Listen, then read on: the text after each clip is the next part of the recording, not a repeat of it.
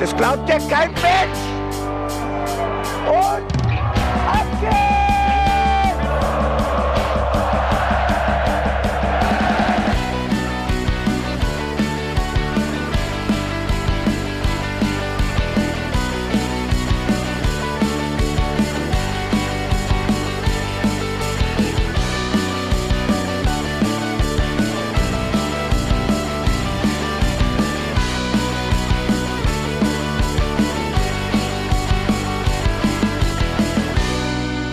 Hallo und herzlich willkommen zum Hinterhof-Sänger-Talk. Wir sind nach einer kurzen Pause wieder da und sprechen heute über die bisherigen Spiele der Saison. Und das heißt, ich sitze hier nicht alleine. Mein Name ist Felicitas Boos.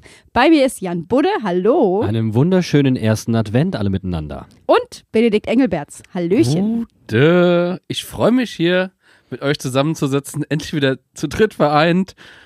Keiner fehlt. Heute...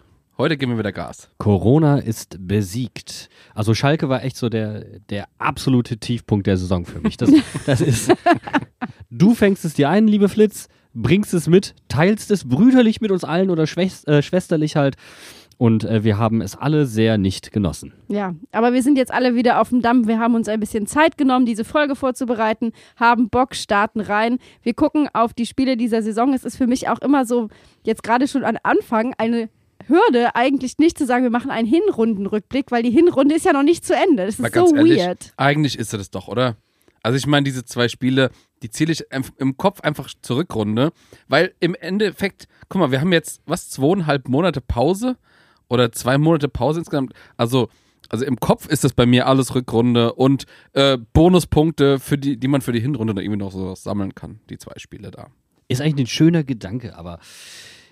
ich komme damit überhaupt nicht klar. Aber andererseits freue ich mich auch ein klein wenig, dass ich jetzt Pause habe. Und ich gucke tatsächlich die W M nicht, aber tatsächlich gar nicht aus Protest oder so, sondern es hat tatsächlich meine Aufmerksamkeit überhaupt nicht getriggert. So gar nicht. Es ist so, ja, es ist W M.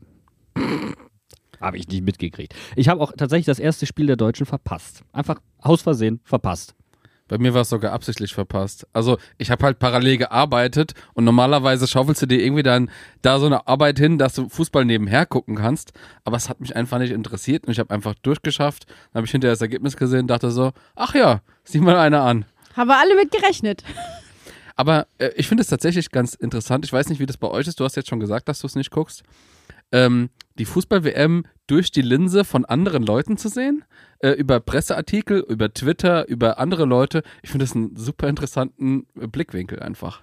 Ja, weil ich selber nicht sehe und dann genau. mache ich TikTok an und dann sehe ich äh, Heung-min Son oder äh, Kim Kim Kim in der Verteidigung von Südkorea. Brechen wir es runter, wir kriegen nur das Wichtigste mit, ne? Also zum Beispiel, Jesus, we don't fucking tell you. Das ist so, was anderes muss ich auch nicht mitkriegen von dieser W M, da bin ich knallhart. Und Knüffelchen.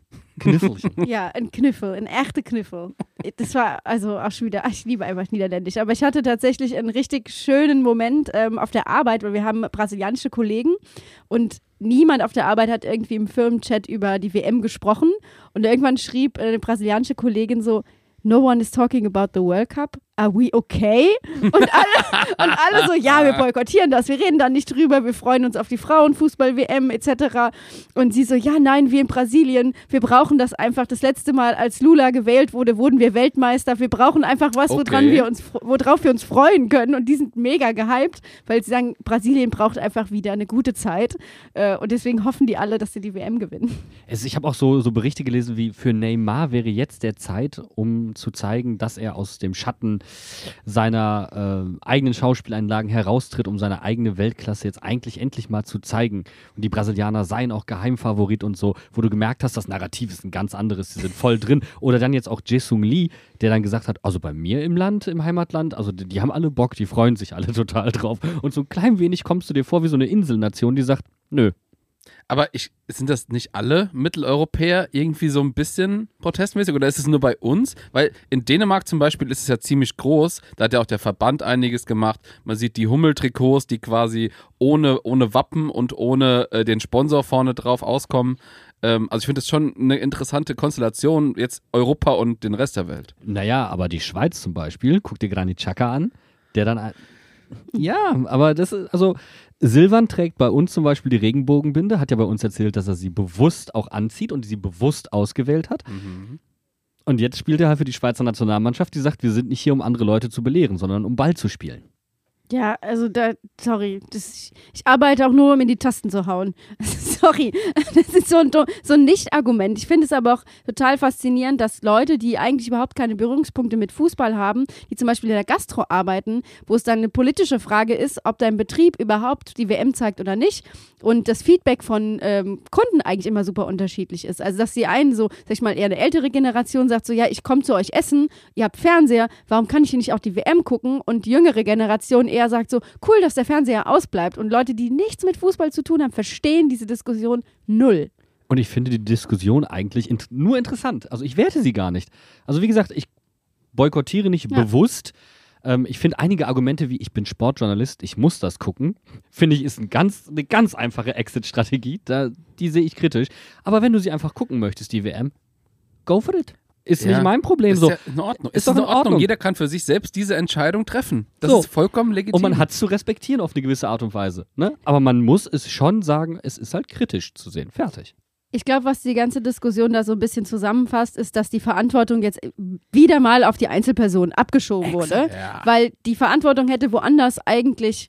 Also es hätte woanders abgewendet werden müssen, und da T V-Tipp, ich glaube, es haben alle gesehen, aber die Dokumentation mit Jochen Breyer lohnt sich wirklich, und wenn du da Sepp Blatter sitzen siehst, der sagt so, erstens, ich habe nie Korruption in der FIFA gesehen, zweitens, wir haben Katar nur zur, äh, äh, zur Abstimmung zugelassen, weil wir davon ausgegangen sind, dass sie nicht gewinnen. Ja, lol. Also, die Frage ist aber natürlich, und ich finde, du hast vollkommen recht, auf den Einzelschultern des Otto-Normalverbrauchers das abzu Wälzen finde ich einfach total schwach. Aber wenn du jetzt zum Beispiel Mitglied bei Mainz null fünf bist und dich bekennst zu unserem Wertekanon des Vereins, dann musst du zumindest kritisch die W M gucken. Ja gut, dann sitzt du mit verschränkten Armen auf der Couch. Mit, mit Hass. Lol. Scheiße. Ich finde das alles kacke. Mm, buff, Fernseher an. Nein. Nein, aber das, also das, ist, das ist ja das Schizophrene daran. Die Einzelperson kann das so entscheiden, aber die Einzelperson gehört vielleicht zu einem größeren Konstrukt, wo man sagen muss, mm, kritisch. Und genauso ist es ja bei Fußballern. Der Einzelfußballer ist vielleicht total für die Regenbogenbinde und Hasse nicht gesehen und One Love und so weiter, macht das. Aber er spielt halt bei einem Verband, der das anders sieht. Ja. René Adler hat ja gerade erst vor drei Stunden, äh, glaube ich, das gesagt, was sich alle gedacht haben. Wer von den deutschen Fußballern ist jetzt gerade auf seinem Karrierehöhepunkt und hat nie wieder die Chance, entweder Weltmeister zu werden oder ein Weltmeister zu sein? Thomas Müller. Der ist aber schon Weltmeister. Also sorry, du kannst, kannst, nenn mir einen Spieler im deutschen Kader, der nicht schon Weltmeister ist oder nicht nochmal die Chance hat. Außer vielleicht Niklas Füllkrug. Aber insgesamt finde ich es einfach übertrieben, das von den Spielern einzufordern. Also du bist nicht in der Situation... Fertig, weil wenn du das von den deutschen Spielern verlangst, dann kannst du es auch von anderen Spielern verlangen, und das finde ich nicht vergleichbar, je nachdem von welcher Nation du auch noch bist, welchen Hintergrund du hast. Für dich ist das vielleicht die Chance, nach Europa in eine große Liga zu kommen, und von demjenigen verlangst du jetzt, dass er sagt, nö, mache ich nicht. Natürlich, mhm. natürlich, das ist vollkommen, schwierig. Vollkommen legitim. Ich finde, wenn man jetzt mal ein bisschen über die, den, den Zirkel der W M hinausblickt, was sich jetzt ja schon abzeichnet, wieder mal die Dänen, die sagen... Wenn das so weiterläuft, müssen wir uns überdenken, ob wir überhaupt noch Mitglied in der FIFA sein wollen. Das finde ich so, doch, das ist das Spannende. Was, was, was für ein Stein tritt das denn jetzt schon wieder los? Und, die, und man, ähm, wir erinnern uns zurück, die Norweger, also auch ein anderes skandinavisches Land, die waren die Ersten, die richtig groß die W M sehr negativ gesehen haben mit, ihrer, mit der ersten äh, Verbandspräsidentin.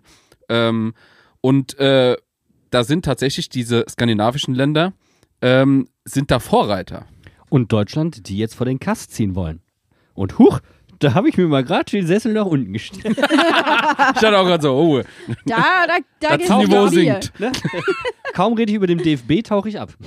Ist was das ein ich, Symbolbild? Was ich so schön finde, ist, dass das, was wir jetzt gerade getan haben, das ist, was wir eigentlich die ganze null fünf Saison bisher getan haben. Ich glaube, wir haben noch nie in einer Saison bei den Hinterhofsängern jemals so lange nicht über das Sportliche gesprochen. unsere teilweise unsere Vor-Thementrenner-Dinger sind einfach super lang geworden, weil wir so viel zu diskutieren haben, was nicht mit dem Sportlichen im eigentlichen Sinne zu tun hat. Aber jetzt... Was ja nicht weniger wichtig ist, ist übrigens. Ne? Also nein, ob genau. Das, das, das heißt ja nicht, dass äh, das Sportliche nicht wichtig ist, sondern es gibt offensichtlich andere Themen, über die man sich mal unterhalten muss. Wobei wir auch sagen müssen, wir haben schon auch über sehr viel... Quatsch geredet diese Saison. Ich meine, es ist, glaube ich, ähm, wie immer dann so ein ähm, Kompensierungsversuch. Äh, man, man versucht quasi, sich schon mal mit positiven Emotionen aufzuladen, um dann hinterher quasi über das Sportliche reden zu können. Wobei natürlich jetzt diese W M-Ding jetzt nicht das allertollste Thema ist. Oder ist es tatsächlich so, dass sich da so ein bisschen unsere sportliche Sorglosigkeit widerspiegelt? Das ist, das wäre mhm. nämlich auch eigentlich meine Theorie, weil wir haben sportlich gesehen, wir reden häufig über die gleichen Probleme und auch über die gleichen Erfolge diese Saison. Das ist so eine Parallele, die ich auch feststelle, weil wenn wir jetzt zum Beispiel nochmal an die äh, verkorkste Hinrunde denken oder auch unter die letzte Saison unter Sandro, da haben wir ja einfach sehr viel über das Sportliche diskutiert, ähm, obwohl die sportliche Situation sehr viel schlechter war. Und trotzdem haben wir deswegen. da immer irgendwie einen positiven Weg rausgefunden und jetzt sitzen wir hier jeden äh, Sonntag und sprechen über Mainz null fünf Fußball und haben aber zum Fußball eigentlich gar nicht so viel zu sagen, weil wir haben Punkte eingefahren und gespielt. Ja, und da kommt der Punkt, wir haben gespielt, ist aber auch so das Gefühl, das ich mittlerweile habe. Also Mainz null fünf spielt. Und ich denke mir, cool, wir spielen. Mal gucken, was heute ist. Aber es ist auf der einen Seite natürlich total cool, dass da eine gewisse Konstanz zumindest ergebnistechnisch reingekommen ist. Auf der anderen Seite ist es jetzt aber auch nicht so, dass mich der Fußball, den wir spielen, hinter der Couch hervorzieht. Und genau das ist nämlich der Punkt, den ich jetzt auch gemacht hätte. Irgendwie fühle ich beim Fußballgucken von Mainz Spielen nichts mehr. Nicht, ne, ne, nicht nichts mehr, aber nicht mehr so viel Emotionen, nicht mehr so viel ähm, äh, ja, Verbundenheit. Irgendwie, dass das Ganze drumherum stimmt irgendwie nicht so. Ich gucke das Spiel, weil ich es mit meinen Freunden hauptsächlich zusammen gucke und weil das so dieses Ritual ist, zusammen ins Stadion zu gehen, zusammen die Spiele zu gucken. Aber der Fußball an sich ist irgendwie Nebensache geworden? Ja, ich hätte fast belanglos gesagt geworden. Ja, war vielleicht ein bisschen hart. Eine Nebensache, das ist schon, schon wahrscheinlich etwas simpler formuliert. Ja. Und dann kommen wir wieder zu René Adler, der sagt, also eigentlich ist ja Fußball vor dem Hintergrund jetzt mit Katar eben nicht mehr die schönste Nebensache der Welt, sondern manchmal muss man sich halt positionieren und vielleicht ist das eben der Punkt, Fußball verkommt für uns ein bisschen zur Nebensache, auch bei Mainz null fünf, weil es einfach Themen gibt, die wichtiger für uns sind. Vielleicht auch ein Stück weit auch für uns persönlich, weil ich meine, wir leben immer noch in Zeiten, ich meine, wie, wie verrückt das ist. Du hast, du hast, klar, schon seit acht Jahren, aber jetzt wirklich Krieg in Europa. Du hast ähm, drohende Blackouts vielleicht, ja, äh, Energiekrise, Corona ist immer noch da irgendwo. Inflation des Grauens. So. Es kommt alles zusammen und dann guckt man noch Mainz null fünf Fußball. Ich bin mal gespannt übrigens, da haben wir noch nie drüber geredet, was die Inflation mit den Preisen im Stadion macht. Das ist echt ein spannender Sag's nicht zu so laut, wir haben schon das teuerste Bier, das muss ja. nicht noch teurer werden. Ja, also das, das ist mir gerade erst gekommen, das war ja. so, ein, so ein, natürlich, wenn, ähm, wenn die ganzen Lebensmittel teurer werden. Ich hab, war am Wochenende, äh, am Wochenende, am, unter der Woche war ich einkaufen zum Grillen, hab für fünf, sechs, zwanzig Euro ausgegeben an der Theke und dachte so, was ist denn jetzt passiert?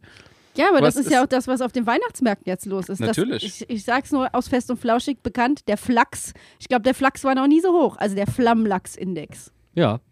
Und Spargel, das kennen wir ja auch, ne? Also ich meine, wir werden mhm. doch, doch eine ganze Zeit lang spüren und das sind einfach so Sachen, die färben natürlich deine Wahrnehmung von Fußball ein. Das ist einfach so. Also ich kann mich davon nicht losmachen.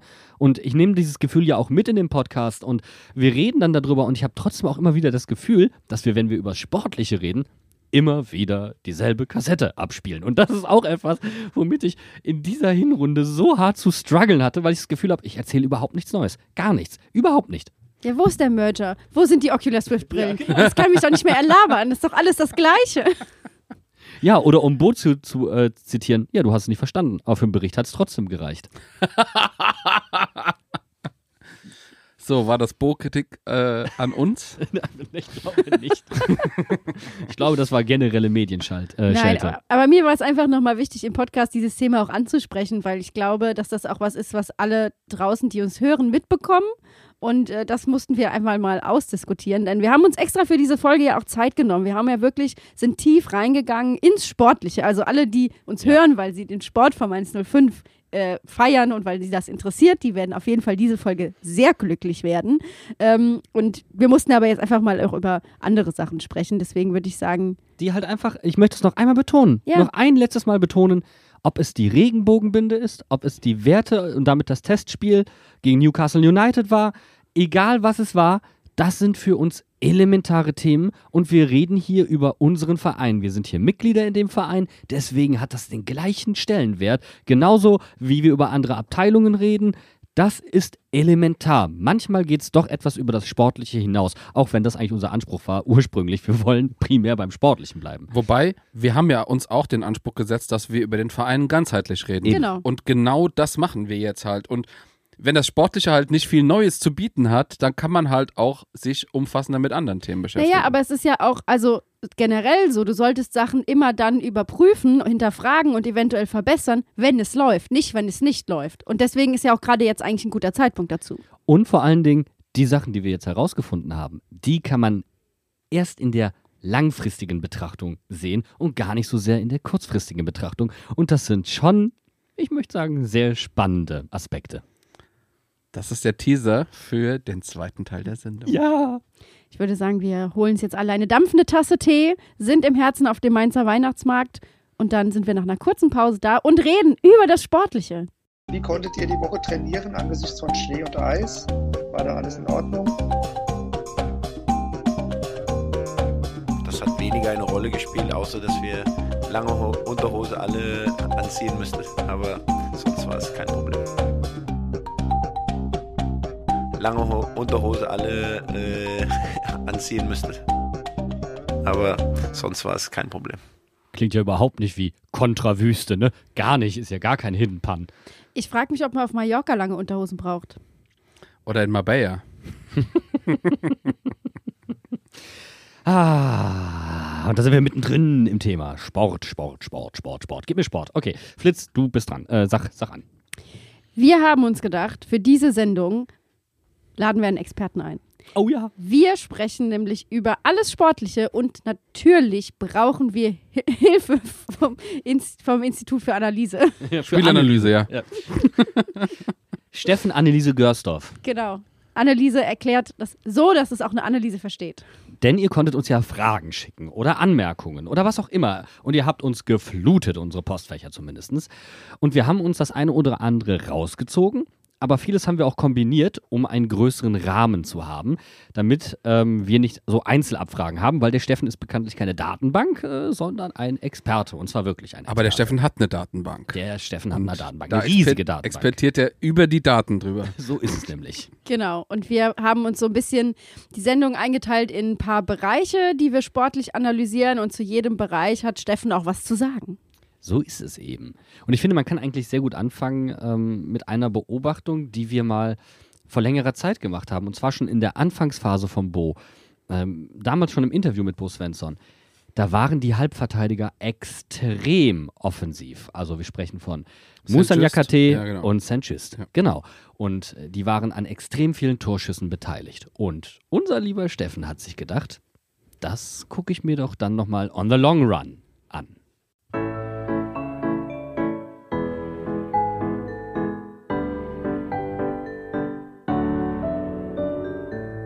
Steffen. Seit dem fünfzehnten Spieltag der Saison zwanzig zwanzig einundzwanzig ist Bo Svensson Cheftrainer von Mainz null fünf. Mit ihm an der Seitenlinie kletterte Mainz damals aus dem Tabellenkeller und sicherte sich den Klassenerhalt.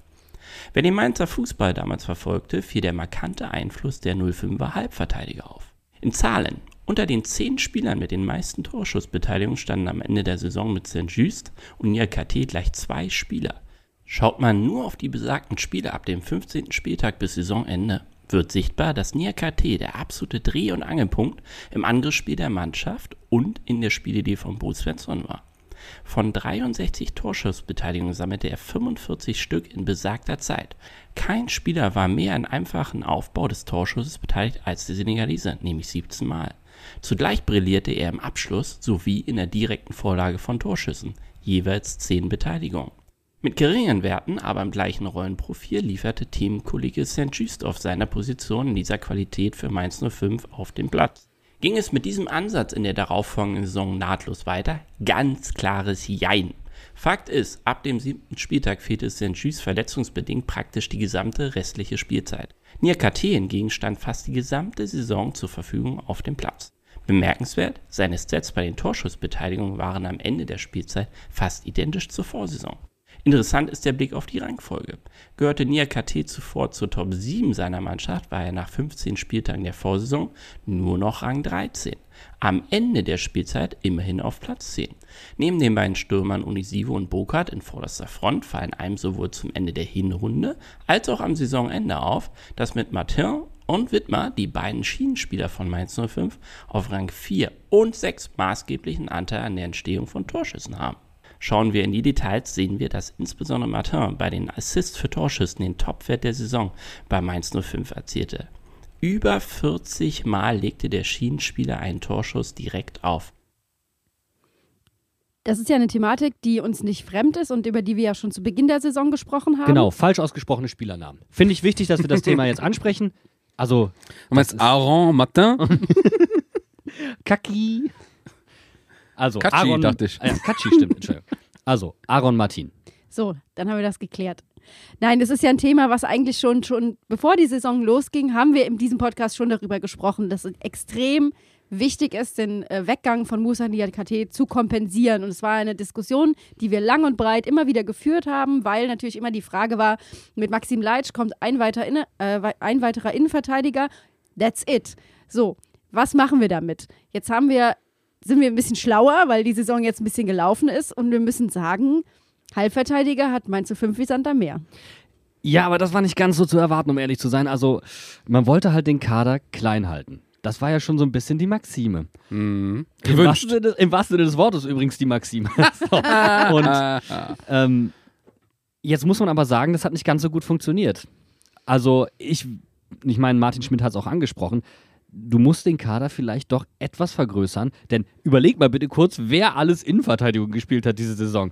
Und dann frag dich, wer von denen war denn wirklich oder ist wirklich Innenverteidiger? Was, es sind acht Leute, die insgesamt mal auf dieser Innenverteidigerposition gespielt haben. Ich zähle sie mal auf. Also natürlich unsere normalen Innenverteidiger, Bell, Hack und Leitsch. Dann kam noch dazu Widmer, Eddy, Kassi, Tauer und Kohr. Das ist kompletter Wahnsinn. Das ist wirklich Irrsinn. Und im Endeffekt muss man sagen, das ist eigentlich in Ordnung ist, da wo wir stehen, dafür, dass wir einen Großteil dieser Hinserie, nenne ich es jetzt mal, keine feste Dreierkette hatten. Es ist, äh, es hat wirklich extrem lang gedauert, bis wir uns dann hinterher so eingegroovt hatten, wie wir dann in den letzten Spielen, ich glaube ab dem Leipzig-Spiel war es das erste Mal, wo äh, Kassi, Fernandes und Hack gespielt haben zusammen. Natürlich dann hinterher gab es natürlich auch nochmal Permutationen, aber ab dem Zeitpunkt war diese Innenverteidigung gesetzt, die wir ja tatsächlich über die Saison auch sehr häufig schon gefordert haben. Wir haben sie präferiert auf jeden Fall. Einfach weil es sehr interessant war und weil wir uns dachten, dieser offensive Aspekt, den wir bei den Halbverteidigern ja. haben, ah, den können Kassi, und wir hatten aber mit jemand anderem gerechnet. Wir hatten vielleicht noch mit Danny auf der Position gerechnet, des, des Halbverteidigers.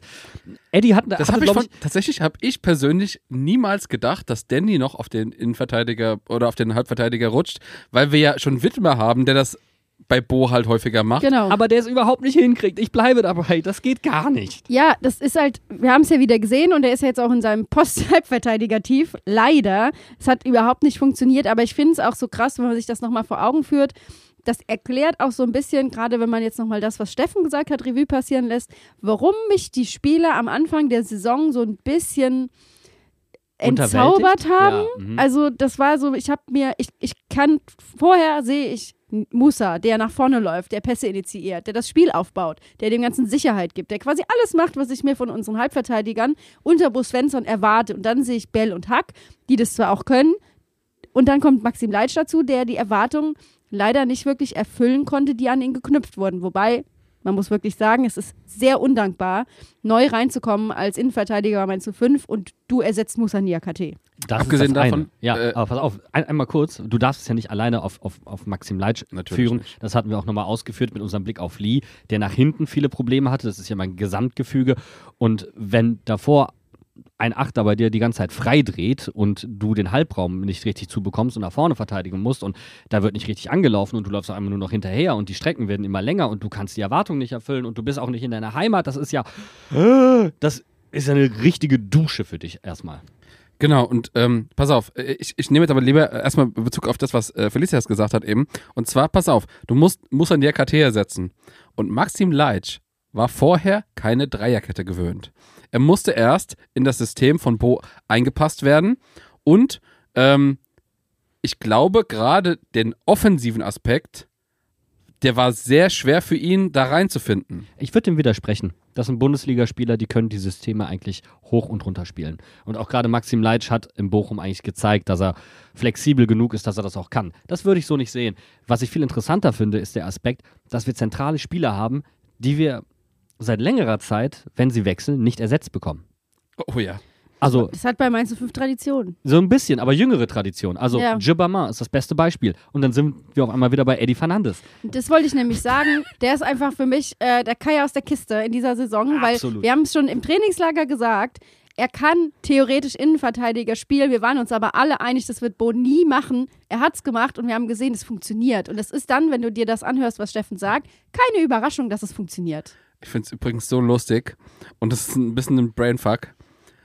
Ruven Schröder hat damals mit Eddie den Nachfolger von, von Moussa ge- schon verpflichtet, obwohl er eigentlich als Nachfolger für Schippermann gedacht war. Das ist echt ein Brainfuck. Das ist Scouting par excellence. Aber Eddie hat ja nicht nur auf der Halbverteidigerposition überzeugt, sondern er hat ja erstmal auf der Außenverteidigerposition oh, ja. überzeugt, ja. wo wir gesagt haben, okay, da sehen wir jetzt erstmal für äh, Danny da Costa kein Land mehr, wenn er zurückkommt. Dann kommt Danny da Costa zurück und auf einmal sehen wir kein Land mehr für Silvan Widmer. Und auf einmal ist Eddie so breit aufgestellt, dass er auf der, Halbver- auf der Halbverteidigerposition spielt für Widmer, der ab dem Zeitpunkt wirklich kein Land mehr gesehen hat. Nee. Und für mich ist Widmer tatsächlich, ich nehme das jetzt einfach mal vorweg, so ein bisschen der Verlierer der Hinserie, weil er tatsächlich unter den guten Leistungen von Danny da Costa, aber vor allen Dingen von Edimilson Fernandes, ja, untergegangen ist. Aber ist das nicht eine, es hört sich doof an, eine positive Art des Verlierens? Ja, total. Weil du hast intern ein Kader, der so viel Druck macht, weil so viel Leistung gebracht wird, dass du gezwungen wirst, auch zu performen. Und dann kriegst du es vielleicht nicht hin. Aber das finde ich schon krass, ähm, dass wir sagen, wir haben eigentlich ähm, nach diesen Spielen, jetzt bis vor Weihnachten, so ein gemischtes Gefühl. Und jetzt reden wir darüber, dass wir eigentlich zu wenige Innenverteidiger haben und die Halbverteidiger für uns extrem wichtig sind für unser Aufbauspiel. Wir haben aber gesehen, dass sich in der Saison was verändert hat, was dem Ganzen sehr gut getan hat. Und es hat sich ja wirklich zur Hälfte der Hinserie geändert. Da waren dann mal, ich finde es auch, auch gut, dass Boda Maxim lange die, die Treue gehalten hat und gesagt hat, ja? Probier dich aus, du musst Sicherheit gewinnen, alles cool. Das finde ich überhaupt nicht verwerflich, gar nicht. Also da, da würde ich auf jeden Fall den Jungen auch in Schutz nehmen wollen. Und nicht nur, weil er jetzt hinterher eine, eine, eine Krankheit hat, sondern einfach... Die Krankheit musst, hatte er ja auch schon vorher. Davon mal ganz abgesehen, so, auch unabhängig ja. davon musst du den Jungen auch ein Stück weit in Schutz nehmen.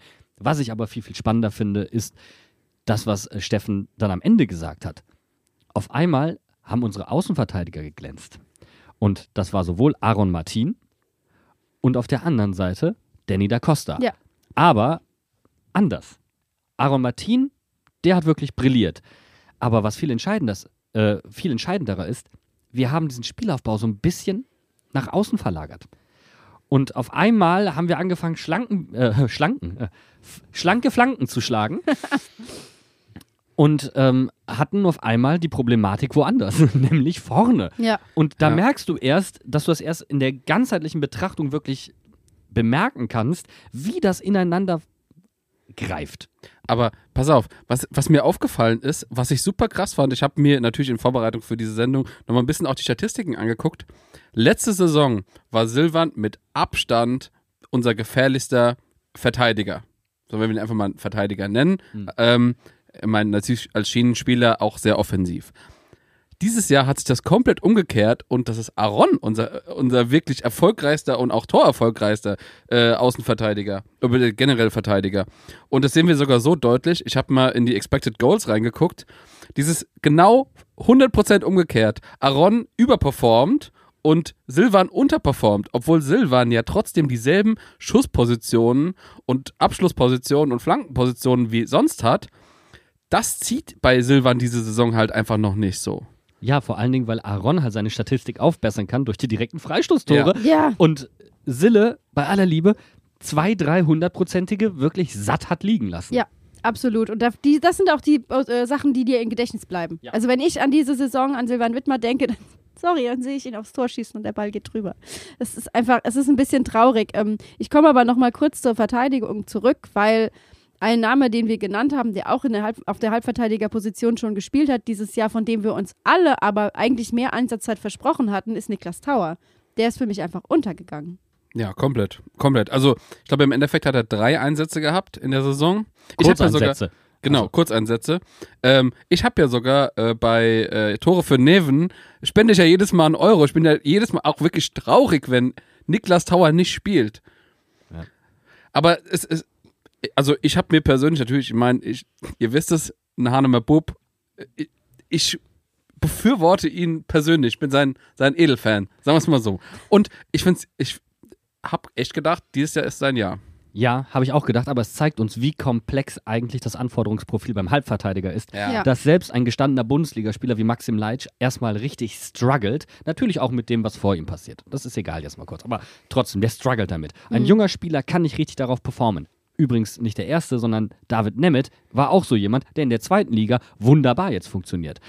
Also ein sehr komplexes Anforderungsprofil, wo immer noch gilt, Defensive first, das ist Bo's oberste Regel. Ja.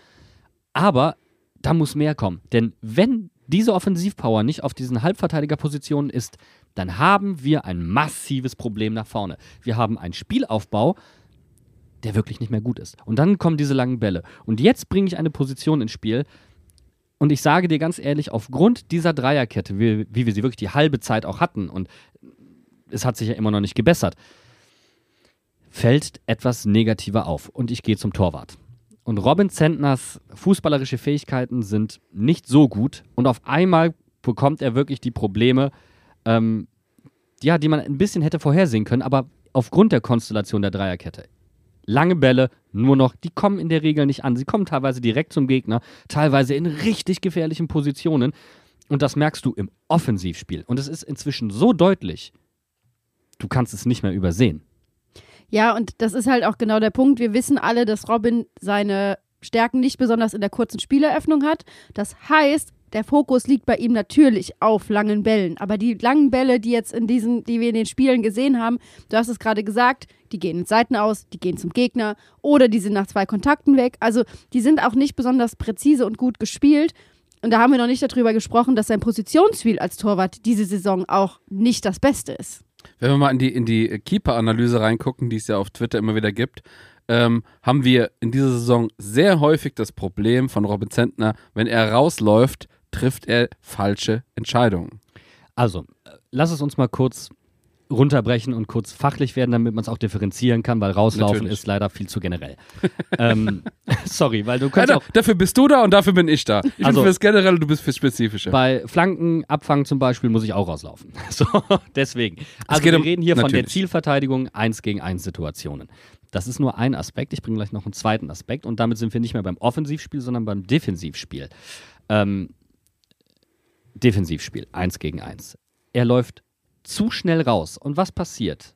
Häufig ist noch ein Verteidiger dabei. Und er verkürzt die Reaktionszeit. Aber nicht nur für den Stürmer, sondern auch für seinen Mitspieler. Der kann nämlich nicht mehr wirklich verteidigen. Den nimmt er quasi aktiv aus dem Spiel.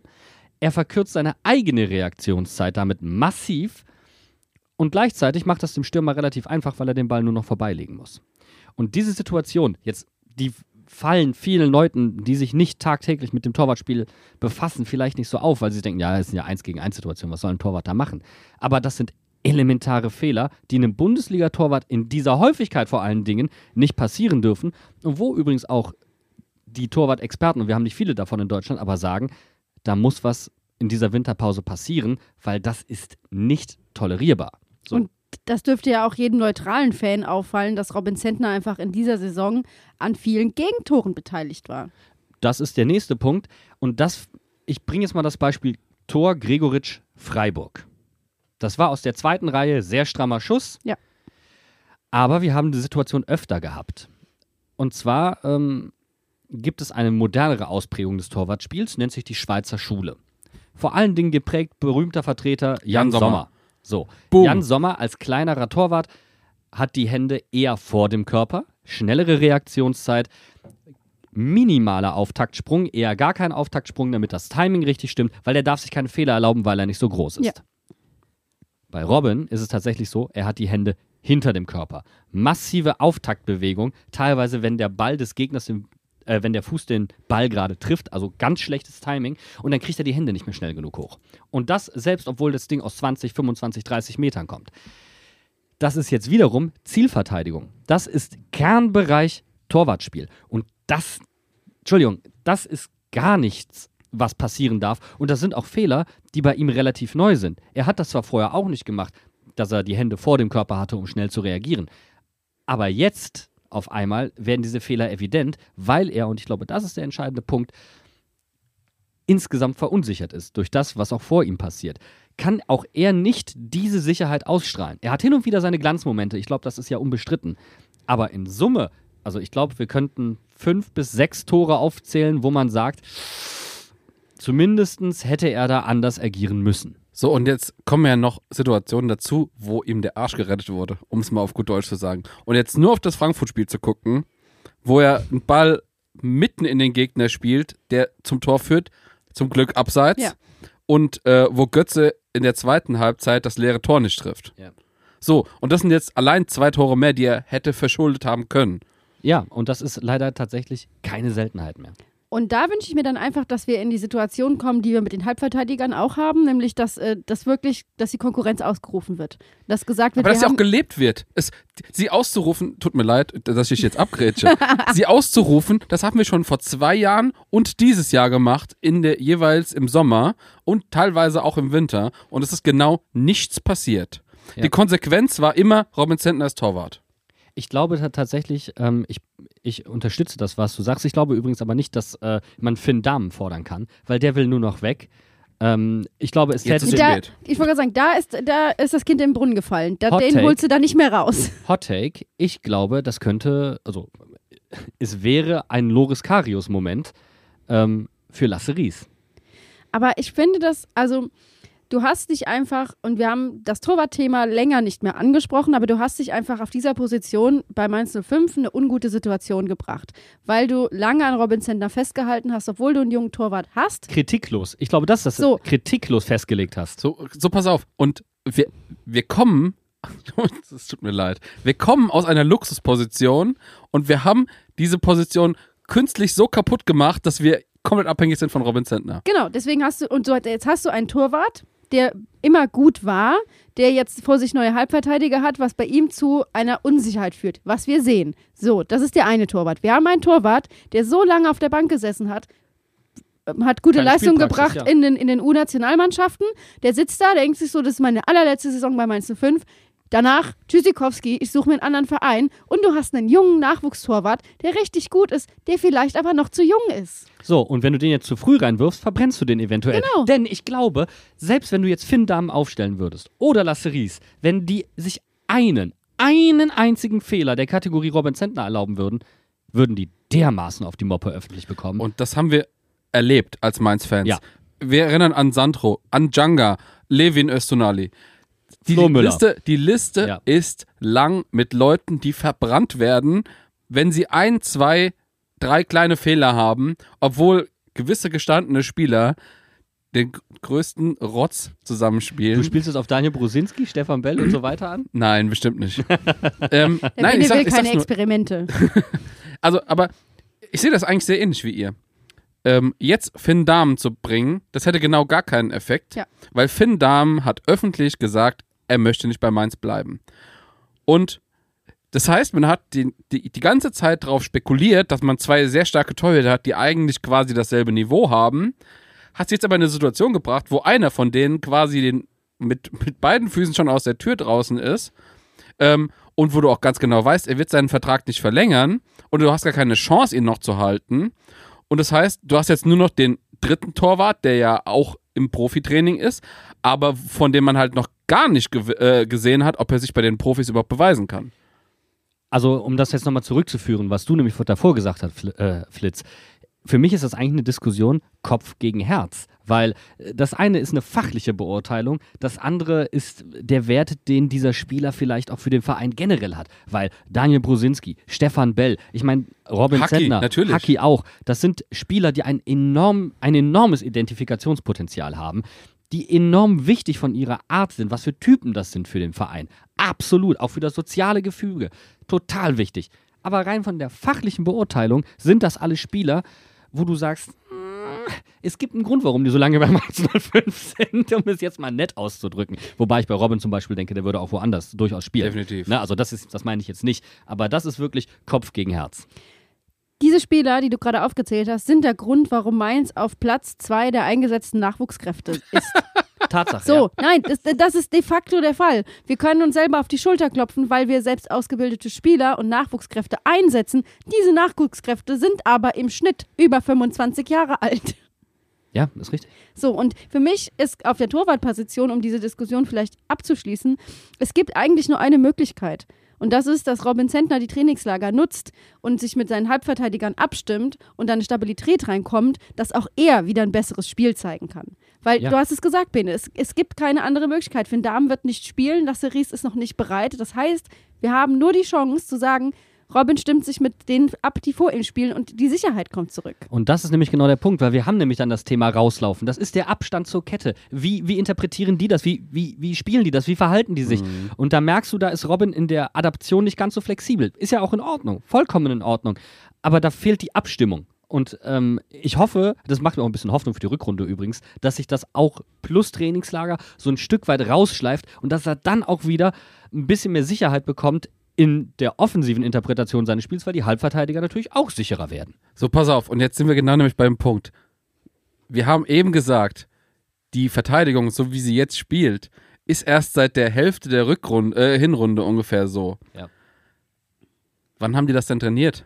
Ja, absolut. So, wann, wann hätten sie es lernen sollen? Live on the fly während dem Spiel quasi. Ja. Und in den Trainings, äh, äh, in den, in den Trainings, Einheiten, die teilweise ja. sehr kurz waren. Wir hatten auch englische Wochen in der Zeit und so weiter und so weiter. Und das sind Spieler, die halt nicht für diese Position hauptsächlich eingeplant waren. Und natürlich bedarf es da ein bisschen Feintuning. Und das hat man auch gesehen in den Testspielen. Wir hatten super wenige Testspiele. Aber, aber die waren alle die ultra waren scheiße. Alle richtig kacke. Weil das genau, war nämlich genau der Moment, wo gesagt wurde, okay, wir probieren das jetzt mal aus. Aber es ging immer in die Hose. Und nicht so ein bisschen in die Hose. Ich erinnere mal gegen Karlsruhe. Also, Sechstes Gegentor kassiert. Ja. Also ich meine, aber das ist ja das Gute. Wir sehen ja, es ist die Abstimmung, die fehlt. Es ist die Zeit, die ihnen fehlt. Wenn sie mehr Spiele gehabt hätten, vielleicht, was weiß ich, sie spielen noch europäisch, was weiß ich nicht was, dann kannst du dir das über die Spielpraxis auch noch besser genau. ranholen. Aber so kannst du das nicht ranholen. Und das ist eben genau das Problem. Aber umso faszinierender finde ich es, um dann die Brücke nochmal zurückzuschlagen, wie viele Leute in der Dreierkette gespielt haben und es Schluss endlich trotzdem relativ gut funktioniert hat. Ja, und aber die Spielpraxis folgerichtig, deswegen haben wir uns im Pokal für die nächste Runde qualifiziert, damit wir da nochmal gegen die Bayern Spielpraxis sammeln. Das habe ich schon wieder ganz verdrängt, dass wir gegen die Bayern spielen. Du, hey, ich rufe dich gerne einmal die Woche an und sag übrigens, wir spielen im Achtelfinale gegen Bayern München zu Hause. Wisst ihr was? Ich freue mich viel mehr auf einen ganz anderen Pokal, und zwar den U neunzehn Pokal. Oh ja. Um hier ja. jetzt einfach mal das Thema radikal abzugrätschen. Nee, nee, wieso? Jugendspieler, wir hatten es gerade.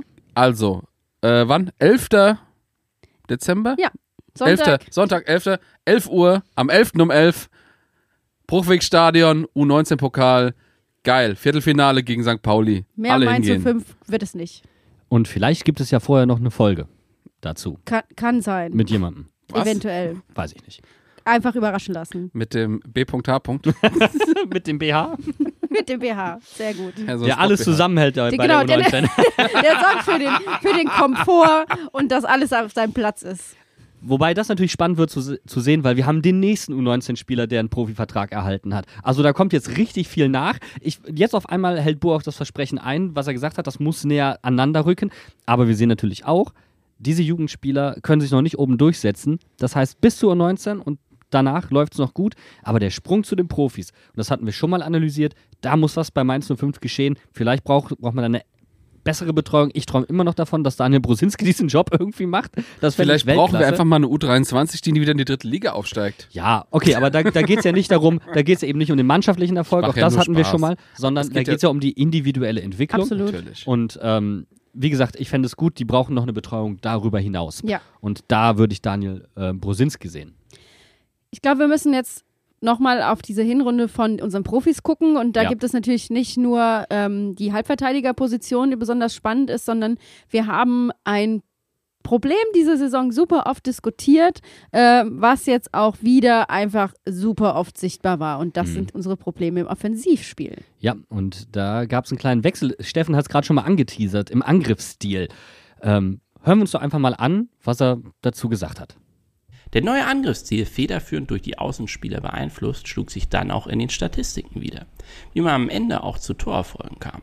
In puncto Tore boten die Null Fünfer und das Svensson in der Vorsaison noch einen Mainzer allerlei.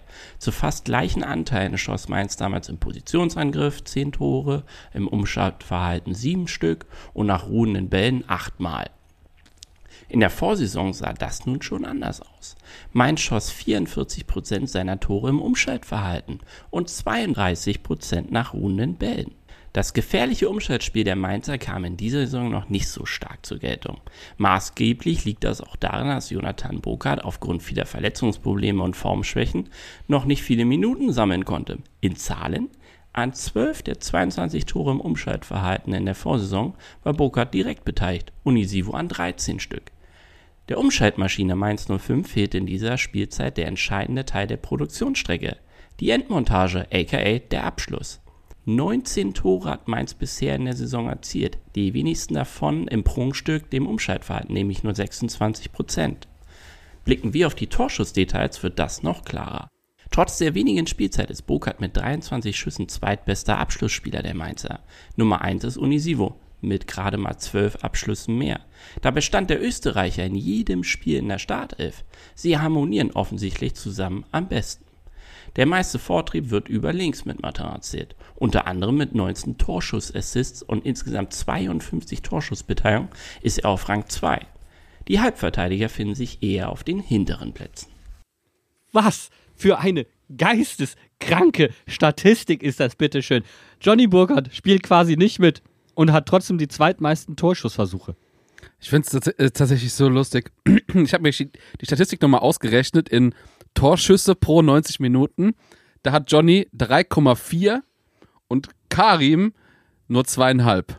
Ja, aber ich meine... Du merkst, du merkst einfach, aber Inge und so, die sind auch alle besser als Karim. Du merkst einfach, äh, Karim ist nicht der Spieler mit den Torabschlüssen.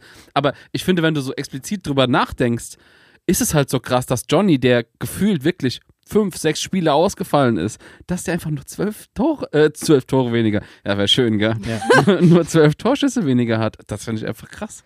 Sein Vorwärtsdrang ist so dermaßen krank, ja. Aber, und jetzt kommt der absolut, hate to break it to you, wenn du die Tore nicht machst, ist es komplett egal, was du ansonsten tust. Und das ist so bitter. Oh, Chancentod Mainz null fünf. Dir wird's wirklich, also da, da wird's dann wirklich übel. Wobei, das stimmt ja nicht mal. Was heißt denn hier Chancentod? Welche Chancen würde ich jetzt mal in den Raum werfen? Das Weil, ist ja das Nächste. Also das ist und da sind wir ja wieder, da ist die Verbindung zu den Halbverteidigern. Das Gesamtkonstrukt in der Offensive funktioniert so nicht. Und ähm, gerade das, was Steffen gesagt hat zum Thema äh, Umschaltmomente, Umschaltfußball, das habe ich diese Saison, ich weiß gar nicht, in welchem Spiel das war, war das gegen Schalke oder gegen Frankfurt? Ich glaube, das war das Spiel gegen Schalke, wo ich wirklich im Gästeblock stand und gedacht habe, so, jetzt haben wir einen Umschaltmoment und der versandet. Und du denkst ja, dir so, ja, ja. das ist das Prunkstück von Mainz null fünf, das ist eigentlich der Mainz null fünf-Fußball immer gewesen und wir haben es verlernt. Aber das Kuriose ist, dadurch lässt sich erklären, warum Inge auf einmal funktioniert.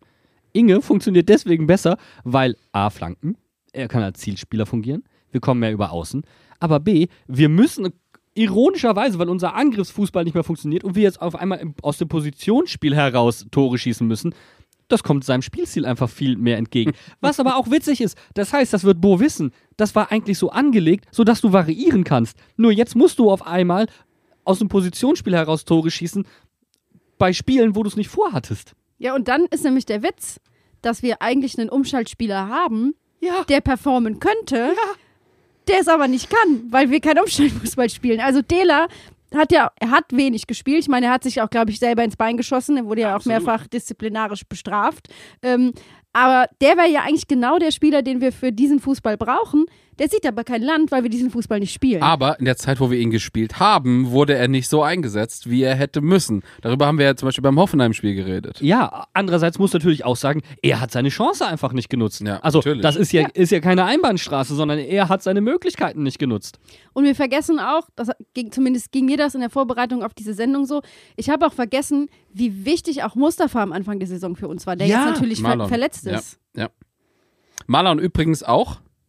zwei Komma sechs Schüsse pro neunzig Minuten. Er hat zwar keins gemacht, aber in der wenigen Spielzeit, die er hatte, weil er war ja auch sehr lange jetzt verletzt, tatsächlich, wenn er spielt, hat er Torabschlüsse. Und erinnern wir uns an die ursprüngliche Paarung. Die ursprüngliche Paarung war Dela mit Mustapha. Ja.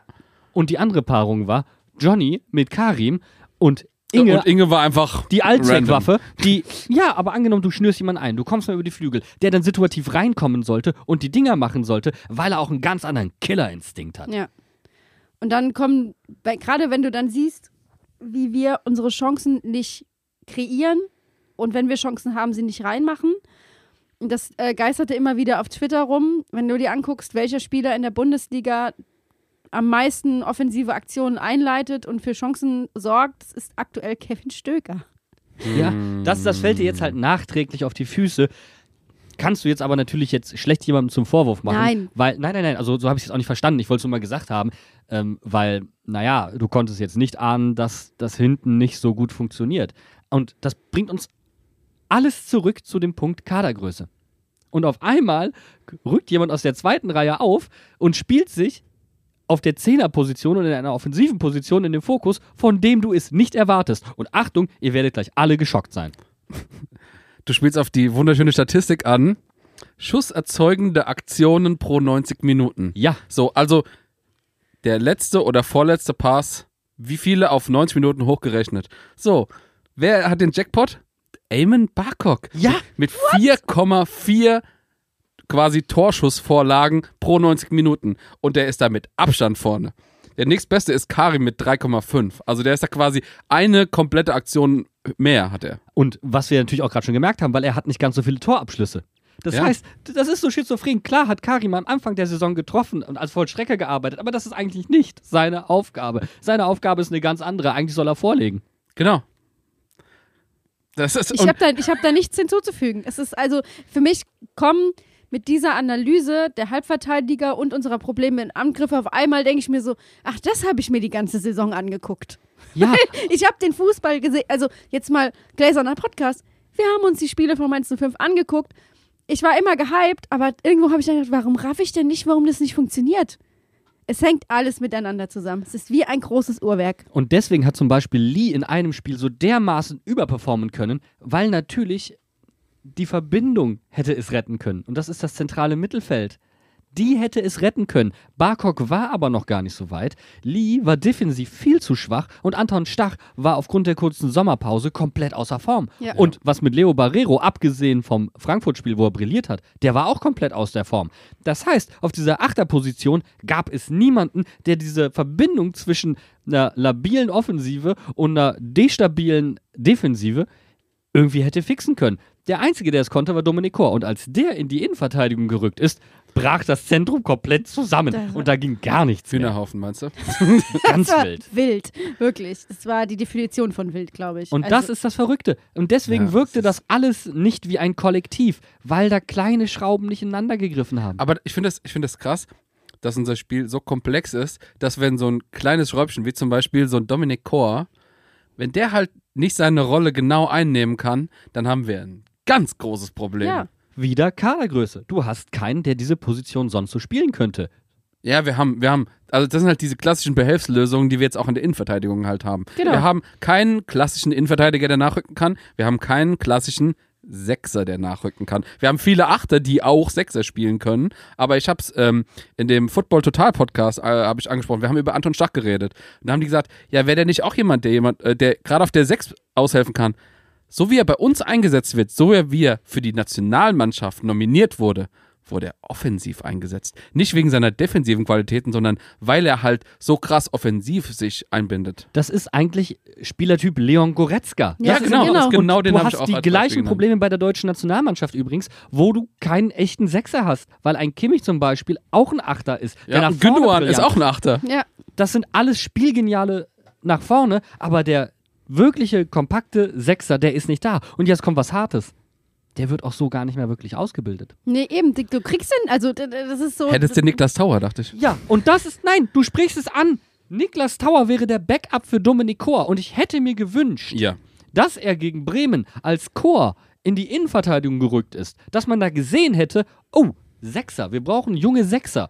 Hier, wir haben Niklas Tauer. Klar, Bundesliga-Niveau, andere Schiene, aber mach es, Junge. Das hätte ich mir gewünscht. Und da hat mir an dieser einen Stelle vielleicht der Mut gefehlt, obwohl Ab- ansonsten das Bremen-Spiel ein großer Turnaround war. Absolut. Aber tatsächlich hättest du es ja auch genau andersrum machen können. Du hättest ja auch sagen können, ich stelle Niklas Tauer auf den Halbverteidiger, oder von mir aus, wenn du sagst, okay, er muss zentral spielen, in der Innenverteidigung ist ja auch kein Problem, aber dann kann Kohr wieder nach vorne gehen. Auch eine Möglichkeit. So, das wäre ja, das wär ja auch kein Problem gewesen, aber in dem Fall ist ja nichts von beiden passiert. Niklas Tauer ist auf der Bank geblieben, ich weiß gar nicht, ob er überhaupt im Kader stand. Hm. Aber d- das macht das halt... Wir brauchen, halten wir es fest, Bene, halten wir es ja. fest. Wir brauchen, sollte Niklas Tauer nicht für die Sechserposition eingeplant sein, wir brauchen einen defensiven Sechserersatz. Wir haben genug Offensive mit Barkok, mit Lee. Äh, wen haben wir noch? Äh, Johnny. Genie. Fulgini. Oh, Fulgini übrigens ist auch in der Statistik relativ weit oben, auch wenn er nicht so... Der hatte tatsächlich mehr Spielzeit, also jetzt, ich meine jetzt gerade immer die schusserzeugenden äh, Aktionen. Ich glaub, der ja, aber ist ja auch klar, weil das, ein, weil das ein Spieler ist, der eigentlich für den Ballbesitz geholt wurde. Was ja wieder schizophren ist, weil er und Inge wahrscheinlich das Paar waren, von dem man gesagt hat, oh, die zwei zusammen, das könnte richtig was geben. Ja. Du mhm. merkst, wie man das angelegt hat von der Kaderstruktur, zu sagen, wir müssen ein bisschen mehr mit Ball agieren. Aber... Man hat die Planstelle hinten nicht geschlossen bekommen und konnte es deswegen nach vorne nicht wirklich umsetzen. Was dabei rauskommt, ist nichts Halbes und nichts Ganzes. Ist weder Fisch noch Fleisch. Und genau so fühlt sich diese Hinrunde an. Aber jetzt, jetzt frage ich mich, ähm, hat man tatsächlich vor der Saison gedacht, dass vielleicht Eddie jemand ist, der Chor aushelfen kann? Nee, weil weil irgendwie ist das doch komisch, dass du nur, nur Dominik Kohr hast und mit Abstrichen Leo Barreiro, sag ich mal, die diese Position spielen können. Das ist doch, das ist doch irgendwie vollkommen, also in Anführungszeichen, am Leben vorbei. Ja, aber ich ja, glaube, da wurde auch mit Stach schon geplant. Also so, dass der im Zweifelsfall das machen könnte, auch wenn er so nicht eingesetzt werde, wurde. Aber dann hast du, dann hast du die Problematik nicht, weil, let's face it, einen guten Sechser auf dem Transfermarkt zu bekommen, das, da musst ich du meine, auch schon ein bisschen haben wir gebraucht, höher bis ins Regal. Wir Chor hatten, ja, natürlich. Ja, das ist schon und richtig. Da musst du auch höher ins Regal greifen. Ich, ich, ich nenne mal zwei Spieler. Einmal Andrich, das ist so ein Spielertyp. Mhm. Ja. Und Rani Kedira, auch so ein Spielertyp. Und Dominik Kohr. Sehr viel mehr fallen mir da fast schon nicht mehr ein. Das sind klassische Sechser. Und ich meine, der Deutsche Fußballbund hat sich eigentlich nur noch auf Trends konzentriert und keine eigene Spielphilosophie mehr vertreten. Deswegen wurde das nicht weiter ausgebildet. Ich sehe bei uns zumindest die Möglichkeit, bei Niki Tauer, und ich glaube, Niki täte gut daran, diese Möglichkeit auch bei sich so zu sehen, weil er von der Körperlichkeit her eigentlich jemand ist, von der Größe, der auf dieser Position wirklich räumen kann. Und wir haben ja gesehen, wie er Zweikämpfe führen kann. Ja. Und ich glaube, das ja, ist das, natürlich. Was Bo auch immer meinte mit, boah, jetzt muss er endlich mal begreifen, wie gut er eigentlich ist. Ja, der muss die innere Marie Kondo einfach embracen und dann sich auf den Platz stellen als Sechser und fragen, da sitzt Buck Joy. Aber äh, Hot Take, ich habe nicht das Gefühl, dass Niki Tauer in der Rückrunde groß zum Zug kommt. Nee. Und jetzt ist die Frage, ist es nicht vielleicht sogar besser, noch einen Innenverteidiger zu holen und Niki Tauer auszuleihen für ein Jahr, anderthalb Jahre, dass er halt in der zweiten Liga, so wie es jetzt ähm, Nebel und wer auch immer noch... Ja, vorher Mustapha. Ach ja, äh, Papela ist ausgeliehen, genau. genau. Ähm, wie es halt bei denen jetzt gemacht wird, dass man sagt, okay, Niki Tauer, dann geben wir dir jetzt anderthalb Jahre und du kannst zum Zweitligaspieler reifen und kommst da in die Spielpraxis rein? Wobei ich schon ein bisschen hart finde, du hast jetzt gerade Nebel angesprochen. Wenn ich mir jetzt vorstelle, der, der kommt zurück nach der Leihe, da sehe ich erstmal keinen Platz für ihn. Nö. Nee. Ne? Das ist ja das Harte. Und eigentlich, ich glaube, du musst zwei Transfers tätigen. Meine Meinung. Du brauchst noch einen Halbverteidiger. Mhm. Cassie kann auch mal als linker Außenverteidiger aushelfen. Das geht. Kann er. Also Außenverteidiger können wir eigentlich alle. Ist halt die Frage, ob ähm, Cassie jetzt langfristig als Linksverteidiger geplant wird, weil Aaron ist Vertrag immer noch nicht verlängert. Richtig. Ähm, das heißt, eventuell steht es vielleicht sogar zur Debatte, so wie er gerade performt, dass man ihn jetzt nochmal, also verscherbelt ist falsch, aber dass man... Nein, deswegen halt, meine ich, du brauchst ja. einen weiteren Innenverteidiger, denn wenn Cassie da aushilft, hast du eine Planstelle auf links, angenommen einer verletzt sich noch, genau. hast du ein riesiges du, Problem. Ja. Das kann, das kann schon eine Sperre einfach nur sein. Ja, das muss ja keine Verletzung sein. Und dann hast du ein riesiges Problem. So, deswegen, du brauchst noch einen weiteren Halbverteidiger, unabhängig von Maxim Leitsch übrigens, unabhängig davon. Und du brauchst einen Backup auf der sechs. Das Du brauchst keinen weiteren Stürmer. Du ja. brauchst keinen anderen Stürmertyp. Die kommen doch alle wieder zurück. Marlon ist doch jetzt danach auch wieder fit.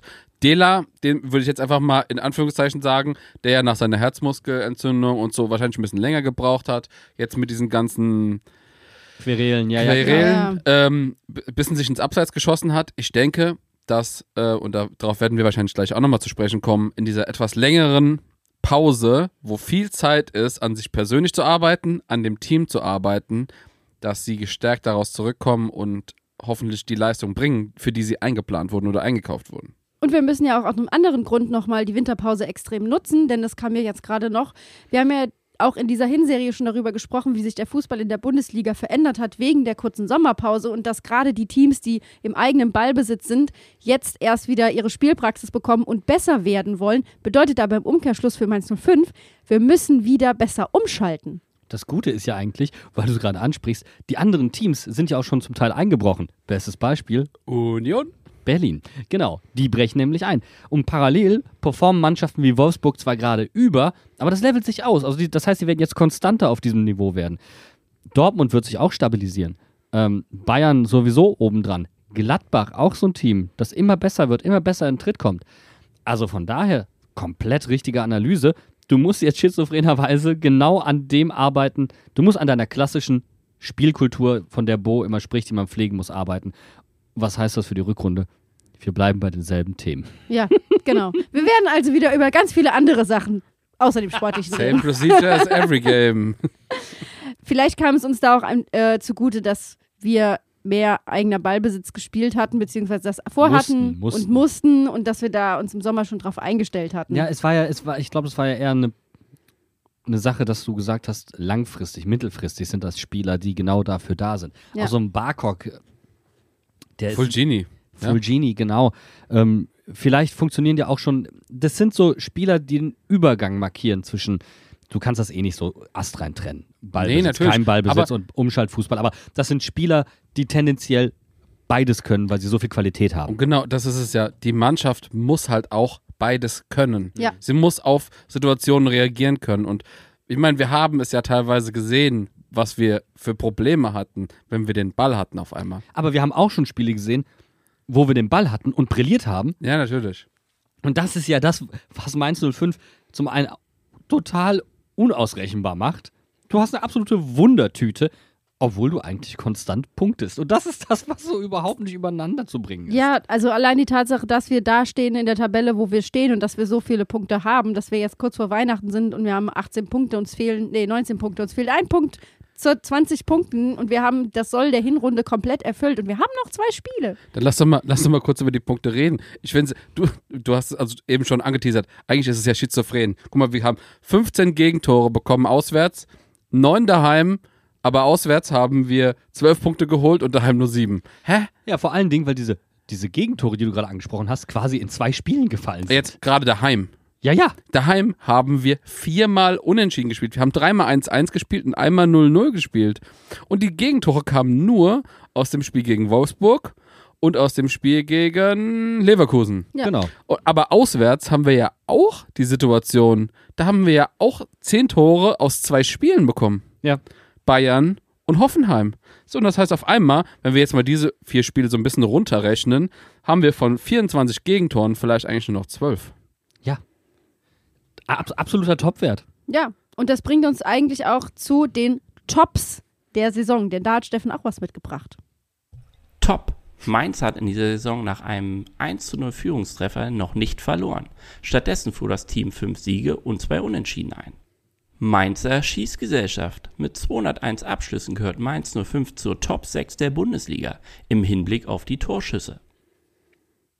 Mit nur neun Gegentoren in Heimspielen gehört Mainz null fünf zur Top sieben der Bundesliga.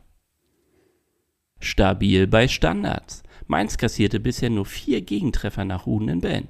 Das ist der Topwert in dieser Saison, gleichauf mit Dortmund und Bremen.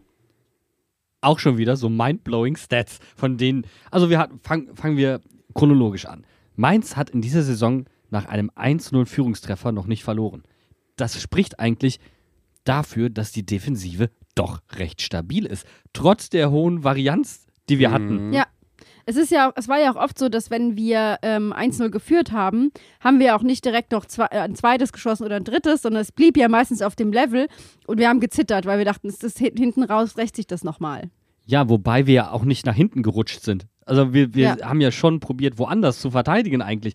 Und das ist ja eben das, eigentlich musst du der Mannschaft ein Riesenkompliment machen, dass, dass du sagst, also obwohl das alles so ein bisschen körmelig war, haben sie nicht aufgesteckt. Und eigentlich kannst du die ganze Zeit überhaupt nicht die Mentalität dieser Spieler kritisieren, sondern sie haben die ganze Zeit nach vorne probiert zu verteidigen. Ja, und ich, ich habe es ja eben gerade schon mal in der Statistik gesagt.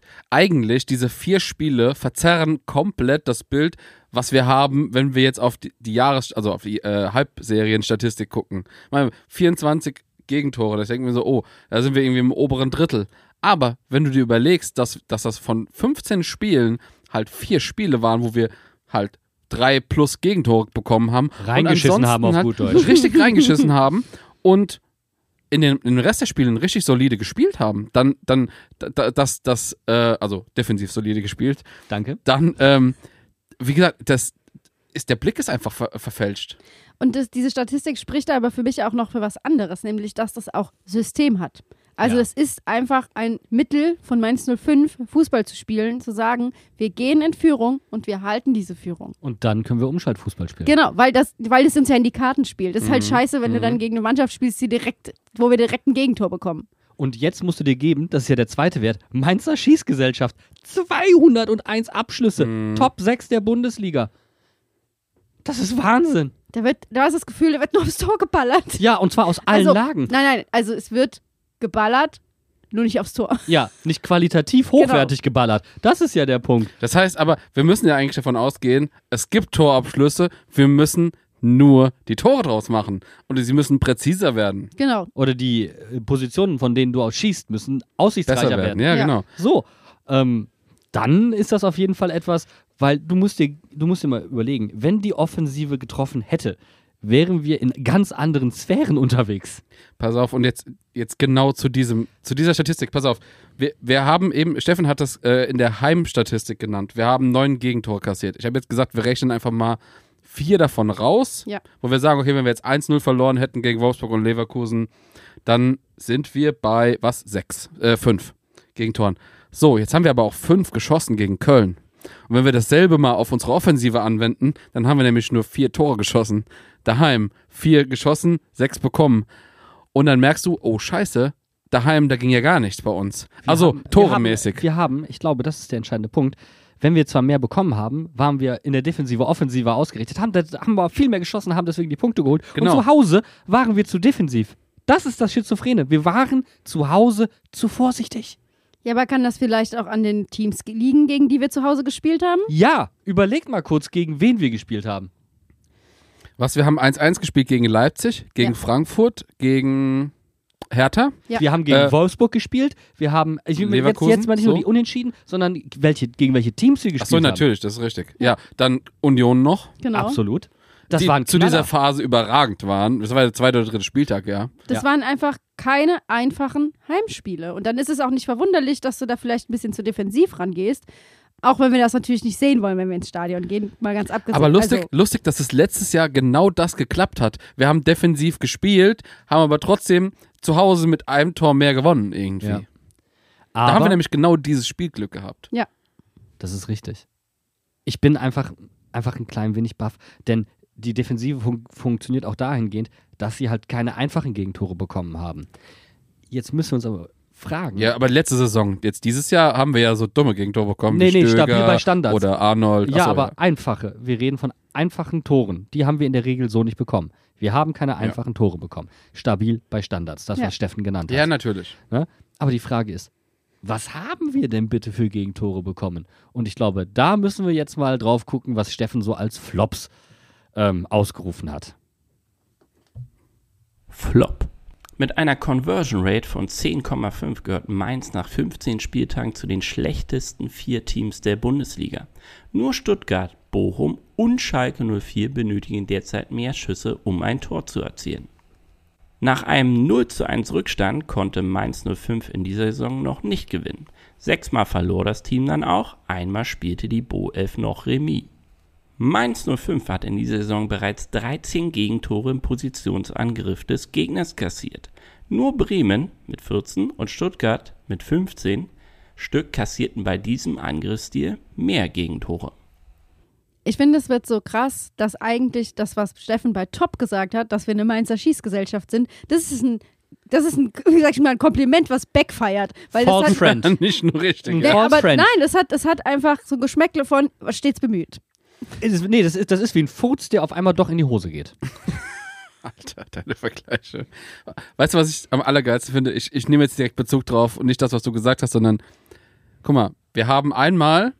Wenn wir ein Tor schießen und in Führung gehen, verlieren wir das Spiel nicht mehr. Aber wenn wir ein Gegentor bekommen als erstes, gewinnen wir das Spiel nicht mehr und spielen maximal unentschieden. Das ist echt genau hundert Prozent wieder dieselben gegenseitige Seiten der Medaille. Bestes Beispiel Hertha übrigens. Ja, genau. Weil wir haben einfach, das haben wir diese Saison gesehen, in dem Moment, wo eine Mannschaft gegen uns spielt, die quasi genau das Gleiche macht wie wir, nämlich sagt, wir müssen früh ein Tor schießen, damit wir uns ausruhen können, beziehungsweise damit wir dann kontern können, in dem Moment, wo wir auf ein Team treffen, die, die das machen, die einfach das Tor zuerst schießen, haben wir Probleme. Und jetzt ist genau der Punkt, das ist das, was in dieser Hinrunde dominiert hat, weil die Vorbereitung nicht so lang war, weil die Ruhephase nicht so lang ja. war. Alle haben sich auf dieses Spiel konzentriert. Und damit kamen wir nicht ganz zurecht. Und das Spiel mit dem Ball bleibt das größte Problem. Tja. Ja, ich finde es einfach, und das einfach so lustig, ist, dass, ich, dass keine Spiele gedreht werden. Und jetzt pass auf, jetzt ist aber das Fiese. Andere Teams sind im Ballbesitz besser. Wir werden auseinandergespielt. Wir haben dreizehn Tore im Positionsangriff ja. bekommen. Und das ist nämlich das andere. Wir merken, wir haben Nachholbedarf. Wir, wir hängen hinten dran, was diese Entwicklung angeht. Das heißt, wir können zwar sagen, schön, dass das die Grundlagen, die Ansätze im, im Kader, in der Planung gelegt worden sind. Aber die Entwicklung hat in den vergangenen Jahren dahingehend nicht stattgefunden. Das ist die Entwicklung, die Sandro probiert hat anzuschieben. Das ist die Entwicklung, von der wir seit Tag eins sagen, Bo wird sie auch noch vollziehen müssen. Bo befindet sich genau dort jetzt. Ich finde aber auch bei dieser Statistik ist auch einfach klar, dass ähm, wir bei Standards keine einfachen Tore bekommen, sondern über den Positionenangriff liegt auch daran, dass die Vorbereitung kurz war. Und wenn man sich auf etwas im Trainingslager konzentriert hat, dann auf das Verteidigen von Standards. Und auf das Verwandeln von Standards. Genau, weil du hattest Wobei, für alles andere de facto ja. keine Zeit. Wobei man jetzt, glaube ich, die Standards ein bisschen rausrechnen muss, weil wir tatsächlich durch die drei direkten Freistoßtore etwas diese Statistik geschönt haben. Etwas. Etwas, aber sie sind drin. Das war Trainingsinhalt. Fertig. Ja, genau. Das, das ist, das ist Teil das, vom was, Training. Genau. Sorry, das ist kein Zufall. Und alles andere... Ist ja, ist ja, ist ja alles gut. Und ich, wir, wir finden es ja auch alle geil. Wir, wir, wir fordern seit Jahren, dass man wieder mal äh, bei Freistößen auch Gefahr ausstrahlt und dass man nicht immer nur ablegt und hofft, äh, dass irgendjemand halt von den Innenverteidigern steht und den Ball reinlümmelt. Aber das ist ja das Gute. Wir machen zwar diese Standardtore, das heißt die einfacheren Tore, die holen wir uns durchaus. Aber wir kriegen zum Glück nicht so viele einfache Tore. Aber wir merken dadurch, dass wir im Ballbesitz großen Nachholbedarf haben, weil andere Mannschaften uns auseinanderspielen. Ja. Und im Positionsangriff Tore gegen uns schießen. Und das ist etwas, wir müssen im Spiel, nochmal, Ballbesitz ist vielleicht zu groß gefasst, wir müssen im Spiel mit Ball sicherer, zielstrebiger und erfolgreicher werden. Vielleicht mal so ganz generell, wir werden keine Ballbesitzmannschaft werden. Ja, aber... Ähm, Dafür muss das Gegenpressing stimmen in bestimmten Zonen, das muss besser werden. Stichwort Achter. Wir ja. hatten erst später in der Saison die Phase, wo die auf einmal Zweikampfwerte von hundert Prozent, neunundneunzig Prozent und so weiter hatten. Das war am Anfang nicht so. Leo Barreiro hat es gegen Frankfurt gezeigt. Stachy hat es in den letzten drei, vier Spielen gezeigt. Davor Lee war defensiv immer ein Riesenschwachpunkt. Er hat es gegen Bremen und gegen Köln gezeigt, wie es besser geht. Das sind, sind die Punkte, an denen wir arbeiten müssen. Und dann passiert das, was wir analysiert haben. Dann wird unser Spiel insgesamt besser. Und bei Lee ist auch ganz witzig. Ich äh, habe mir die Folge nochmal angehört. Der hat auch am Anfang der Saison schon mal defensiver gespielt. Und auch da war er sehr erfolgreich. Ja. Ich weiß nicht, warum ich das vergessen hatte.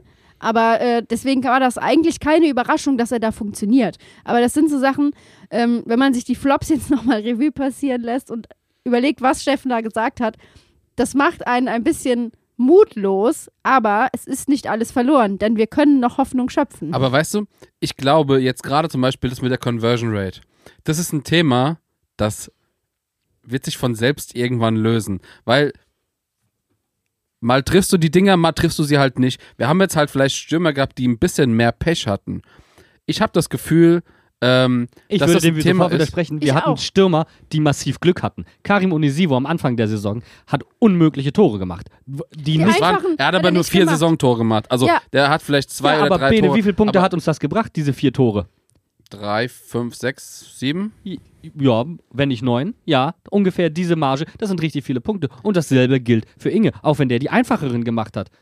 Ich glaube äh, also tatsächlich, dass, dass sich dieses Problem leichter beheben lässt, weil du schon eh oft genug aufs Tor schießt.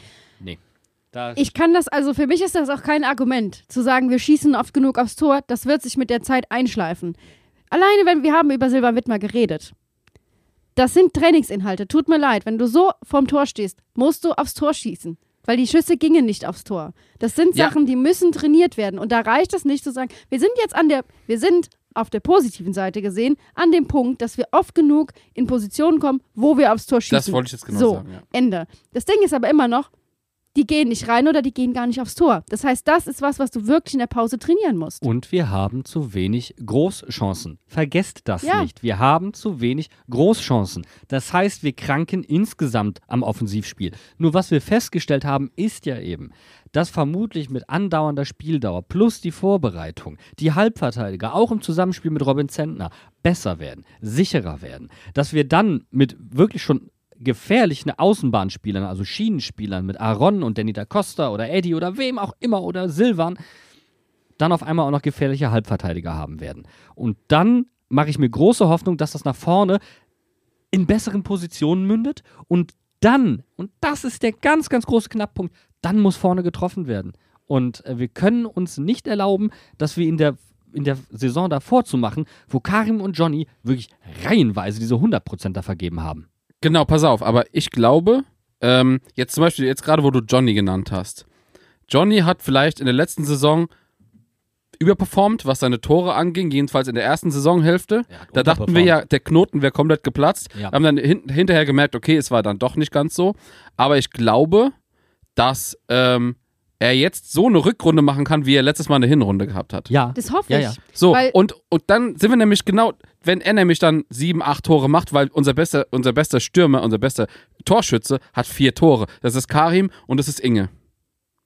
So, das sind unsere besten Torschützen. Ja. Wir haben ein sehr breites Feld, aber wir haben nicht einen, der halt, wo du halt weißt, der spielt, der trifft. Genau. So, jedes zweite Spiel oder so. Und bei Johnny ist ja auch der Punkt, Johnny kommt schon in die aussichtsreichen Positionen.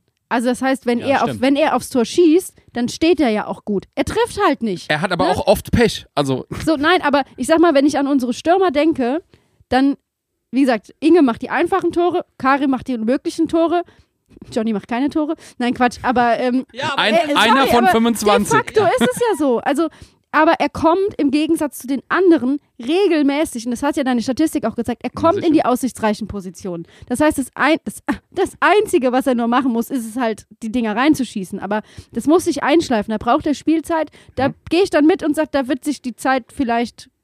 Ja, das wird, das wird ihm gut tun, aber trotzdem, es muss trainiert werden, es kann das nicht sein. Ja, das ist definitiv. so gefährlich, das ist so gefährlich übrigens. Wenn Bo muss da wirklich die Mitte finden, denn ja. wenn Johnny drei, vier Spiele nicht trifft, dann ist er wieder in seinem Tief drin. Dann, ja. Nein, nein, nein, nein. Dann muss er sagen, es tut mir leid, es müssen andere spielen, die treffen.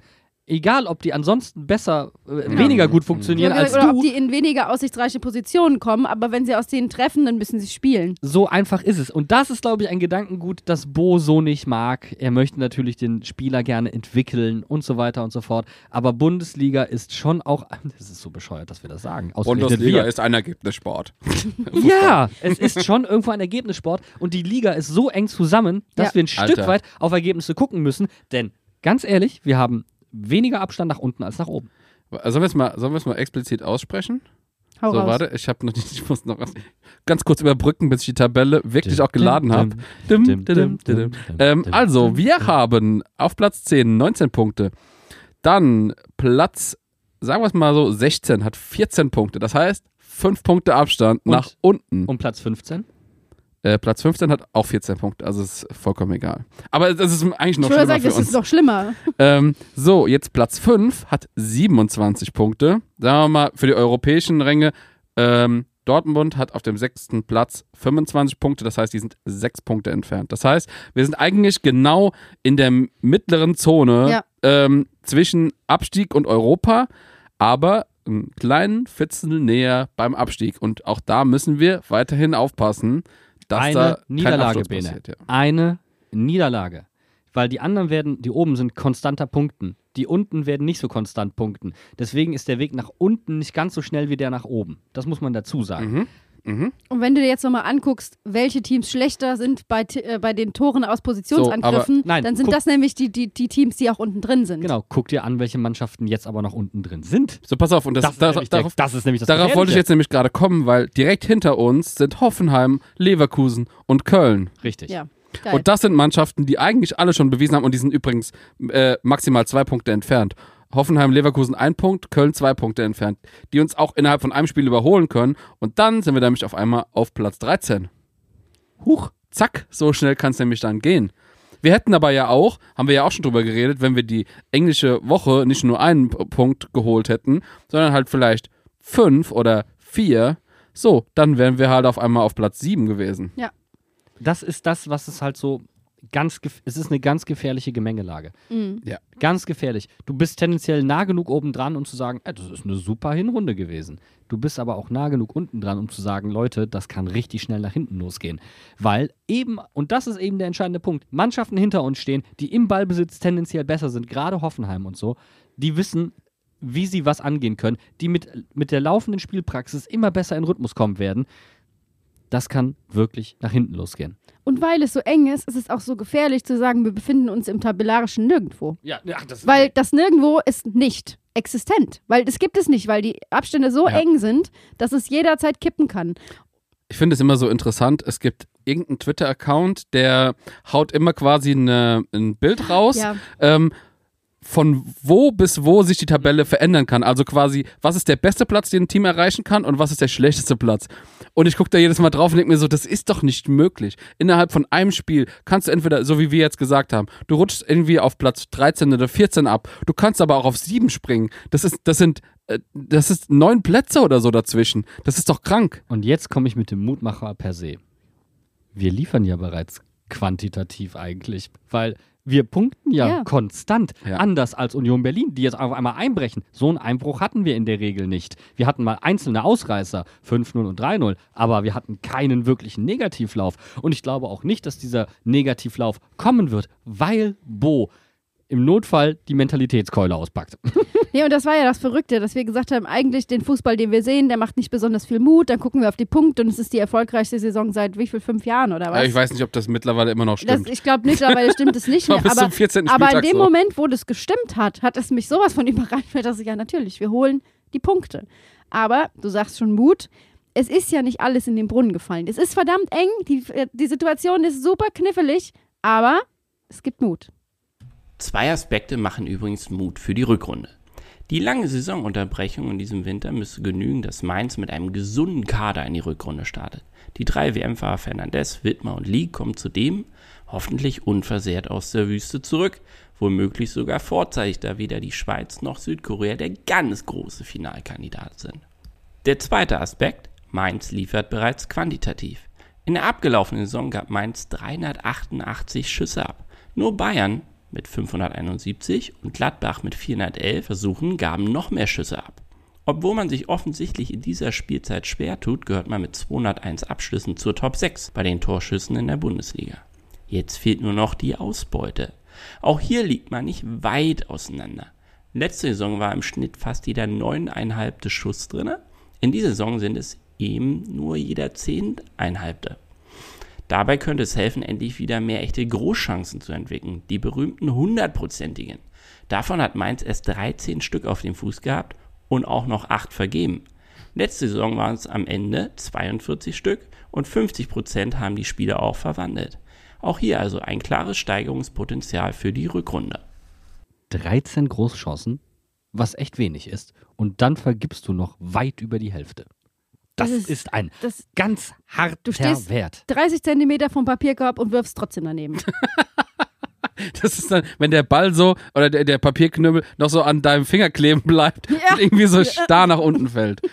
Es ist, äh, es ist wirklich ein Trauerspiel. Ich, ähm, ich verstehe es auch nicht. Nein, es ist kein Trauerspiel, aber das, das ärgert, wenn, wenn du dich, wenn, aber vielleicht ist es genau das. Also ich hab, sag mal, ich habe jetzt, äh, ich kenne nicht die Statistiken von anderen Mannschaften, wie die bei hundertprozentigen aussehen. Äh, Steffen hat das für uns schön recherchiert, aber da, da würde ich jetzt mal nachforschen, wie sind wir denn da ungefähr gerankt?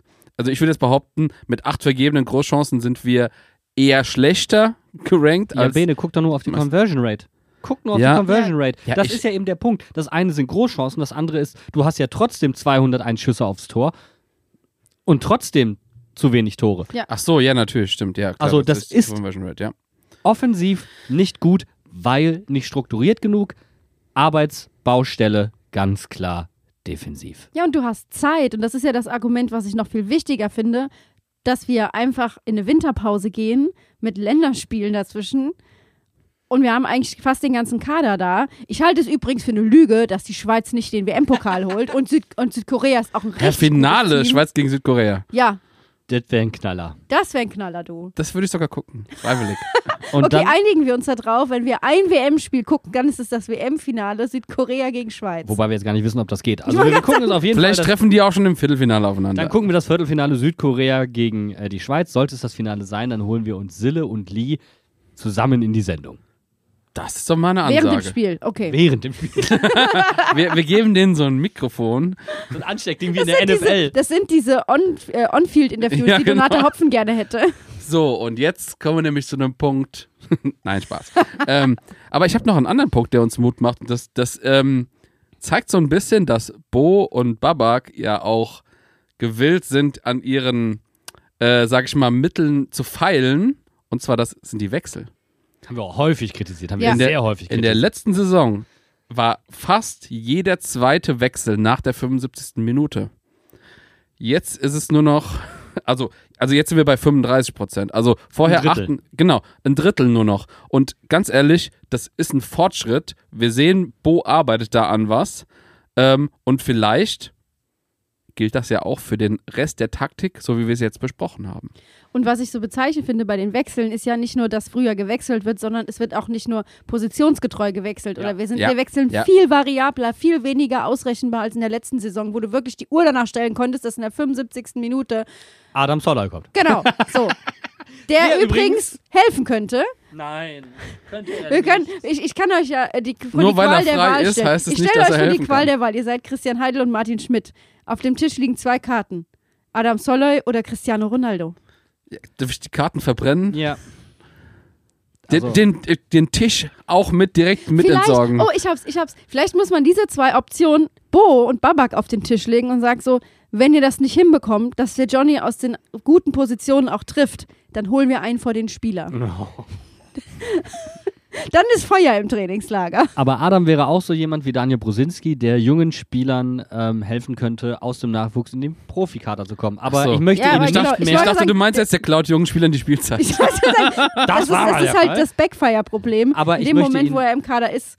Ich möchte ihn nicht mehr als Spieler haben. Wird doch nicht. Auf gar also, keinen nein. Fall. Wir, wir haben, also wir haben jegliches Spielerprofil, das er abdecken könnte, decken wir ab. Und Adam war, und das müssen wir mal so deutlich sagen, in seiner Zeit, die er noch bei uns war, mehr Belastung als Punktegarant. Fertig. So deutlich Se- mal seit gesagt. Seit er das zweite Mal bei uns war, hat er im Endeffekt, ich glaube, insgesamt viermal getroffen. Ja, und hat... In drei Jahren. Und es war insgesamt... Es, also, Entschuldigung, es hat einfach nicht mehr gereicht und gut ist. Und wir ja. haben tolle Spieler. Marlon kommt zurück. Warum sollten wir jetzt noch Adam Soloy dem vor die Nase setzen? Das macht überhaupt keinen Sinn.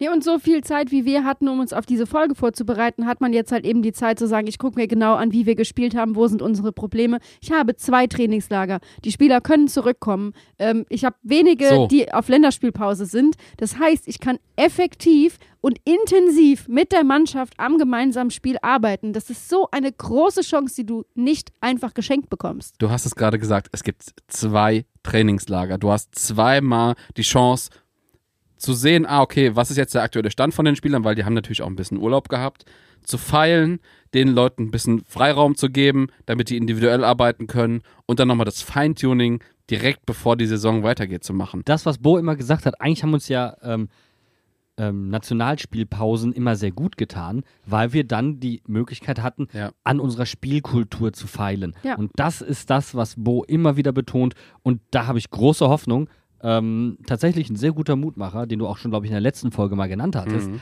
ähm, den ich auf keinen Fall ähm, ja, gering schätzen würde. Eins muss man aber sagen, wir werden bei keinem von den Trainingslagern vor Ort sein.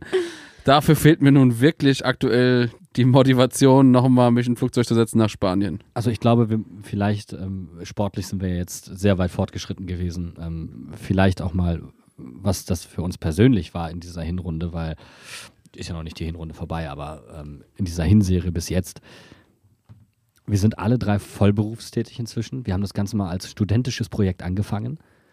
Und Ihr ja, ich nicht. Das ist richtig, aber wir konnten dann dementsprechend dich kompensieren. Ja. Ähm, das ist so jetzt nicht mehr möglich und wir waren jetzt nur wirklich auch kein Leistungsgarant in dieser Hinserie. Wir mussten Sendungen ausfallen lassen. Das ist das erste Mal passiert, dass wir eine Sendung ausfallen lassen. Es war das erste Mal, dass ich eine Sendung nicht gemacht habe. Ja. Du, du warst alleine mit Steffen. Ja. Auch das ist was Neues, dass ich zum Beispiel mal angefangen habe, Sachen zu schneiden und äh, ja, was ja vorher irgendwie nicht ging auch, weil ich ja kein ja. Apfelgerät habe. Apfelgerät. Ja, aber ganz ehrlich, das sind, das sind Sachen, jeder von uns musste ein bisschen überkompensieren, weil wir oft äh, persönliche Sachen hatten. Ich meine, ich hatte meine ganzen Prüfungssachen, jetzt natürlich gerade anfangs dieses Jahres, äh, jetzt gerade hinten raus auch. Aber das und ist eben genau dieser Punkt. Wir haben nicht mehr diese, diese Zeit, wie wir sie früher hatten und wir müssen jetzt mal ein bisschen gucken, wie wir das aufgegleist bekommen, weil wir merken natürlich auch, wir sind, wir haben ja Corona zum Beispiel, als nicht gespielt wurde, durchgepodcastet. Ähm, wir merken schon, dass wir relativ leer in, an dieser Stelle jetzt gerade sind und ich bin fast ein bisschen dankbar, dass jetzt so eine lange Winterpause da ist, weil, um ehrlich zu sein, wirklich können kann ich nicht mehr. Genau, du, du sagst es ganz gut, äh, ich empfinde das ganz genauso. Ich bin so glücklich, dass ich mich nicht jedes Wochenende vorbereiten muss, dass der ganze Sonntag quasi weg ist mit Podcasten, Vorbereitung, Nachbereitung, die Sendung planen, aufnehmen und so weiter. Das ist ja sehr viel Zeit, was da äh, investiert wird von uns. Und zwar nur spezifisch auf die Sendung. Genau. Ja, und die, die wir gerne investieren. Natürlich. Aber, das und, wird, aber es ist ja. auch, es wird einfach hart. Es wird immer härter für uns, das nebenbei zu machen. Heißt natürlich nicht, falls jetzt viele, die zuhören, denken so, okay, jetzt kommt das dicke Ende, das war nee, die letzte nee, Folge nee. Jemals der, Hinter- jemals der Hinterhof-Sänger. Nein. Das heißt nur, dass wir uns die Zeit auch nehmen, weil wir haben gesehen, unser Trainerteam kann lernen, dann lernen wir auch, wir nehmen uns Zeit. Ähm, ihr habt hier, das ist die, sag ich mal, das war die letzte offizielle Folge für dieses Jahr. Es kommt noch was. Also ihr werdet noch mal Hinterhof-Sänger hören. Das auf jeden Fall. Und dann werden wir uns auch noch mal vor dem Start der Bonusspiele hören mit einer weiteren Folge. Ja, das wird eine aufwendigere Folge auf jeden Fall. Ja. Da könnt ihr euch auch drauf freuen. Also ähm, wir müssen mal gucken, wie wir das für uns aufgleisen. Ich glaube, wir müssen ein, zwei Veränderungen auch vornehmen. Das kriegt ihr ja eigentlich alles gar nicht mit. Das ist ja das Perverse. Ihr mhm. habt das Endprodukt, ihr kriegt das Endprodukt mit. Social Media ist ja das eine, was nebenbei noch unheimlich viel Zeit frisst. Aber ähm, allein die Vorbereitung, ich glaube, es ist nicht übertrieben zu sagen, jeder von uns investiert einen Arbeitstag in der Woche. Ja, mindestens ja. eigentlich. Ne? Ja. Äh, in diesem Podcast. Ähm, und wir müssen jetzt, jetzt mal gucken, wie wir vielleicht die Strukturen was schlanker gestalten mit dem gleichen Output. Genau, also es wird für euch nicht schlimmer. Das ist also, das müssen wir an der Stelle einfach mal es sagen. Wird wir, lassen euch, wir lassen euch nicht allein nein, nein, in dieser nein, Mediensphäre Mainz null fünf. Aktuell haben wir eine sieben Tage Woche und acht Tage, die wir da reinkriegen müssen. Und jetzt müssen wir so ein bisschen gucken, wie wir eine sieben Tage Woche in eine acht Tage Woche ver- Und die, die, Sache ist ja die, die Sache ist ja die, wir wollen ja auch, wir müssen das machen für unsere eigene, sag ich mal so, Geistesgesundheit. Aber dadurch, dass uns es besser geht, wird der Podcast ja auch besser. Ja, ja. absolut. So, und alle können das heißt, gewinnen. Das heißt, ihr gewinnt dadurch, dass wir besser drauf sind. Wir gucken einfach mal, wie wir es machen. Aber das ist jetzt auch schon wieder viel angeteasert. Es wird sich bestimmt was verändern, aber für euch, ganz ehrlich, die Folgen kommen ganz normal raus und wir sind genauso motiviert, vielleicht sogar noch motivierter, als wir es jetzt sind. Genau, denn das Wichtigste ist wirklich, dass ihr nichts ändern müsst. Neue Reize die, setzen ist das Stichwort. Ihr müsst nur die Hinterhof-Sänger hören und da erfahrt ihr alles, was ihr wissen müsst. Das ist eigentlich, glaube ich, das, was wir sagen wollen. Wir arbeiten daran, dass ihr alles erfahren könnt und machen das so bestmöglich, wie uns das möglich ist. Und dafür brauchen wir ein bisschen Zeit. Die nehmen wir uns jetzt und wir hören uns aber auf jeden Fall dieses Jahr nochmal. Und dann im nächsten Jahr. Beziehungsweise wir hören uns ja jetzt nochmal in der kommenden Woche erstmal. Ohne zu viel zu verraten. Ohne zu viel zu verraten. Jetzt hast du schon verraten, dass es nächste Woche ist. Ja, mein Gott. Jetzt, pst, wir müssen jetzt die Sendung beenden, damit du nicht noch mehr spoilerst. Echt? Okay. Schade. Ich meine, wir haben ja schon den B H gespoilert. Da hat er recht.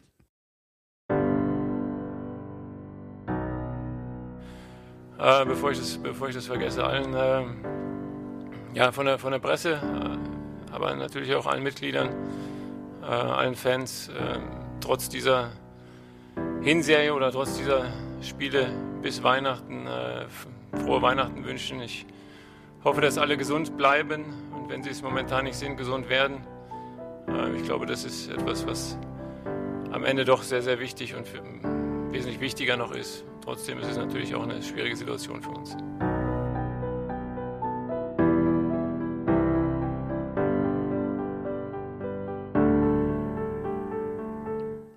Und damit wünschen wir als Gruppe zumindest schon mal einen guten Rutsch, wa? Und frohe Weihnachten. Und ich glaube, das, was wir auf jeden Fall feiern können, ist, dass wir jetzt hier zu diesem Zeitpunkt nicht in der Situation sind wie damals. Definitiv. Und es ist so traurig, dass es eigentlich das Einzige ist, was uns von Jan-Moritz Lichter geblieben ist. Diese Aussage, wirklich so viele Herzschmerz da drin steckt. Und die immer noch so aktuell ist. Also bleibt gesund oder werdet Definitiv. gesund und kommt gut rüber. Bene, rutscht du noch ein bisschen? Dann kann ich auch noch auf die Couch. Ich gehe mal kurz in die Küche und hole den Tee. Okay, oh ja. Ich mach dir Platz. Bringst du mir einen Glühwein mit? Mach ich. Super, danke. Für mich auch bitte. Okay. Mit Schuss. Ich leg schon mal die Decke hin. Können wir kuscheln? Natürlich. Komm einfach her. Du musst vorher aber noch das Feuer anmachen. Mhm.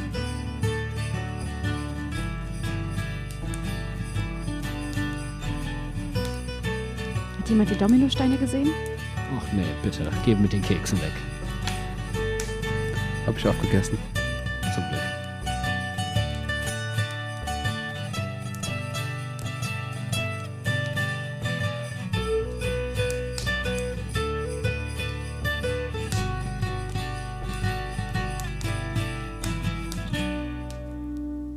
Bene, nimm die Hand da weg.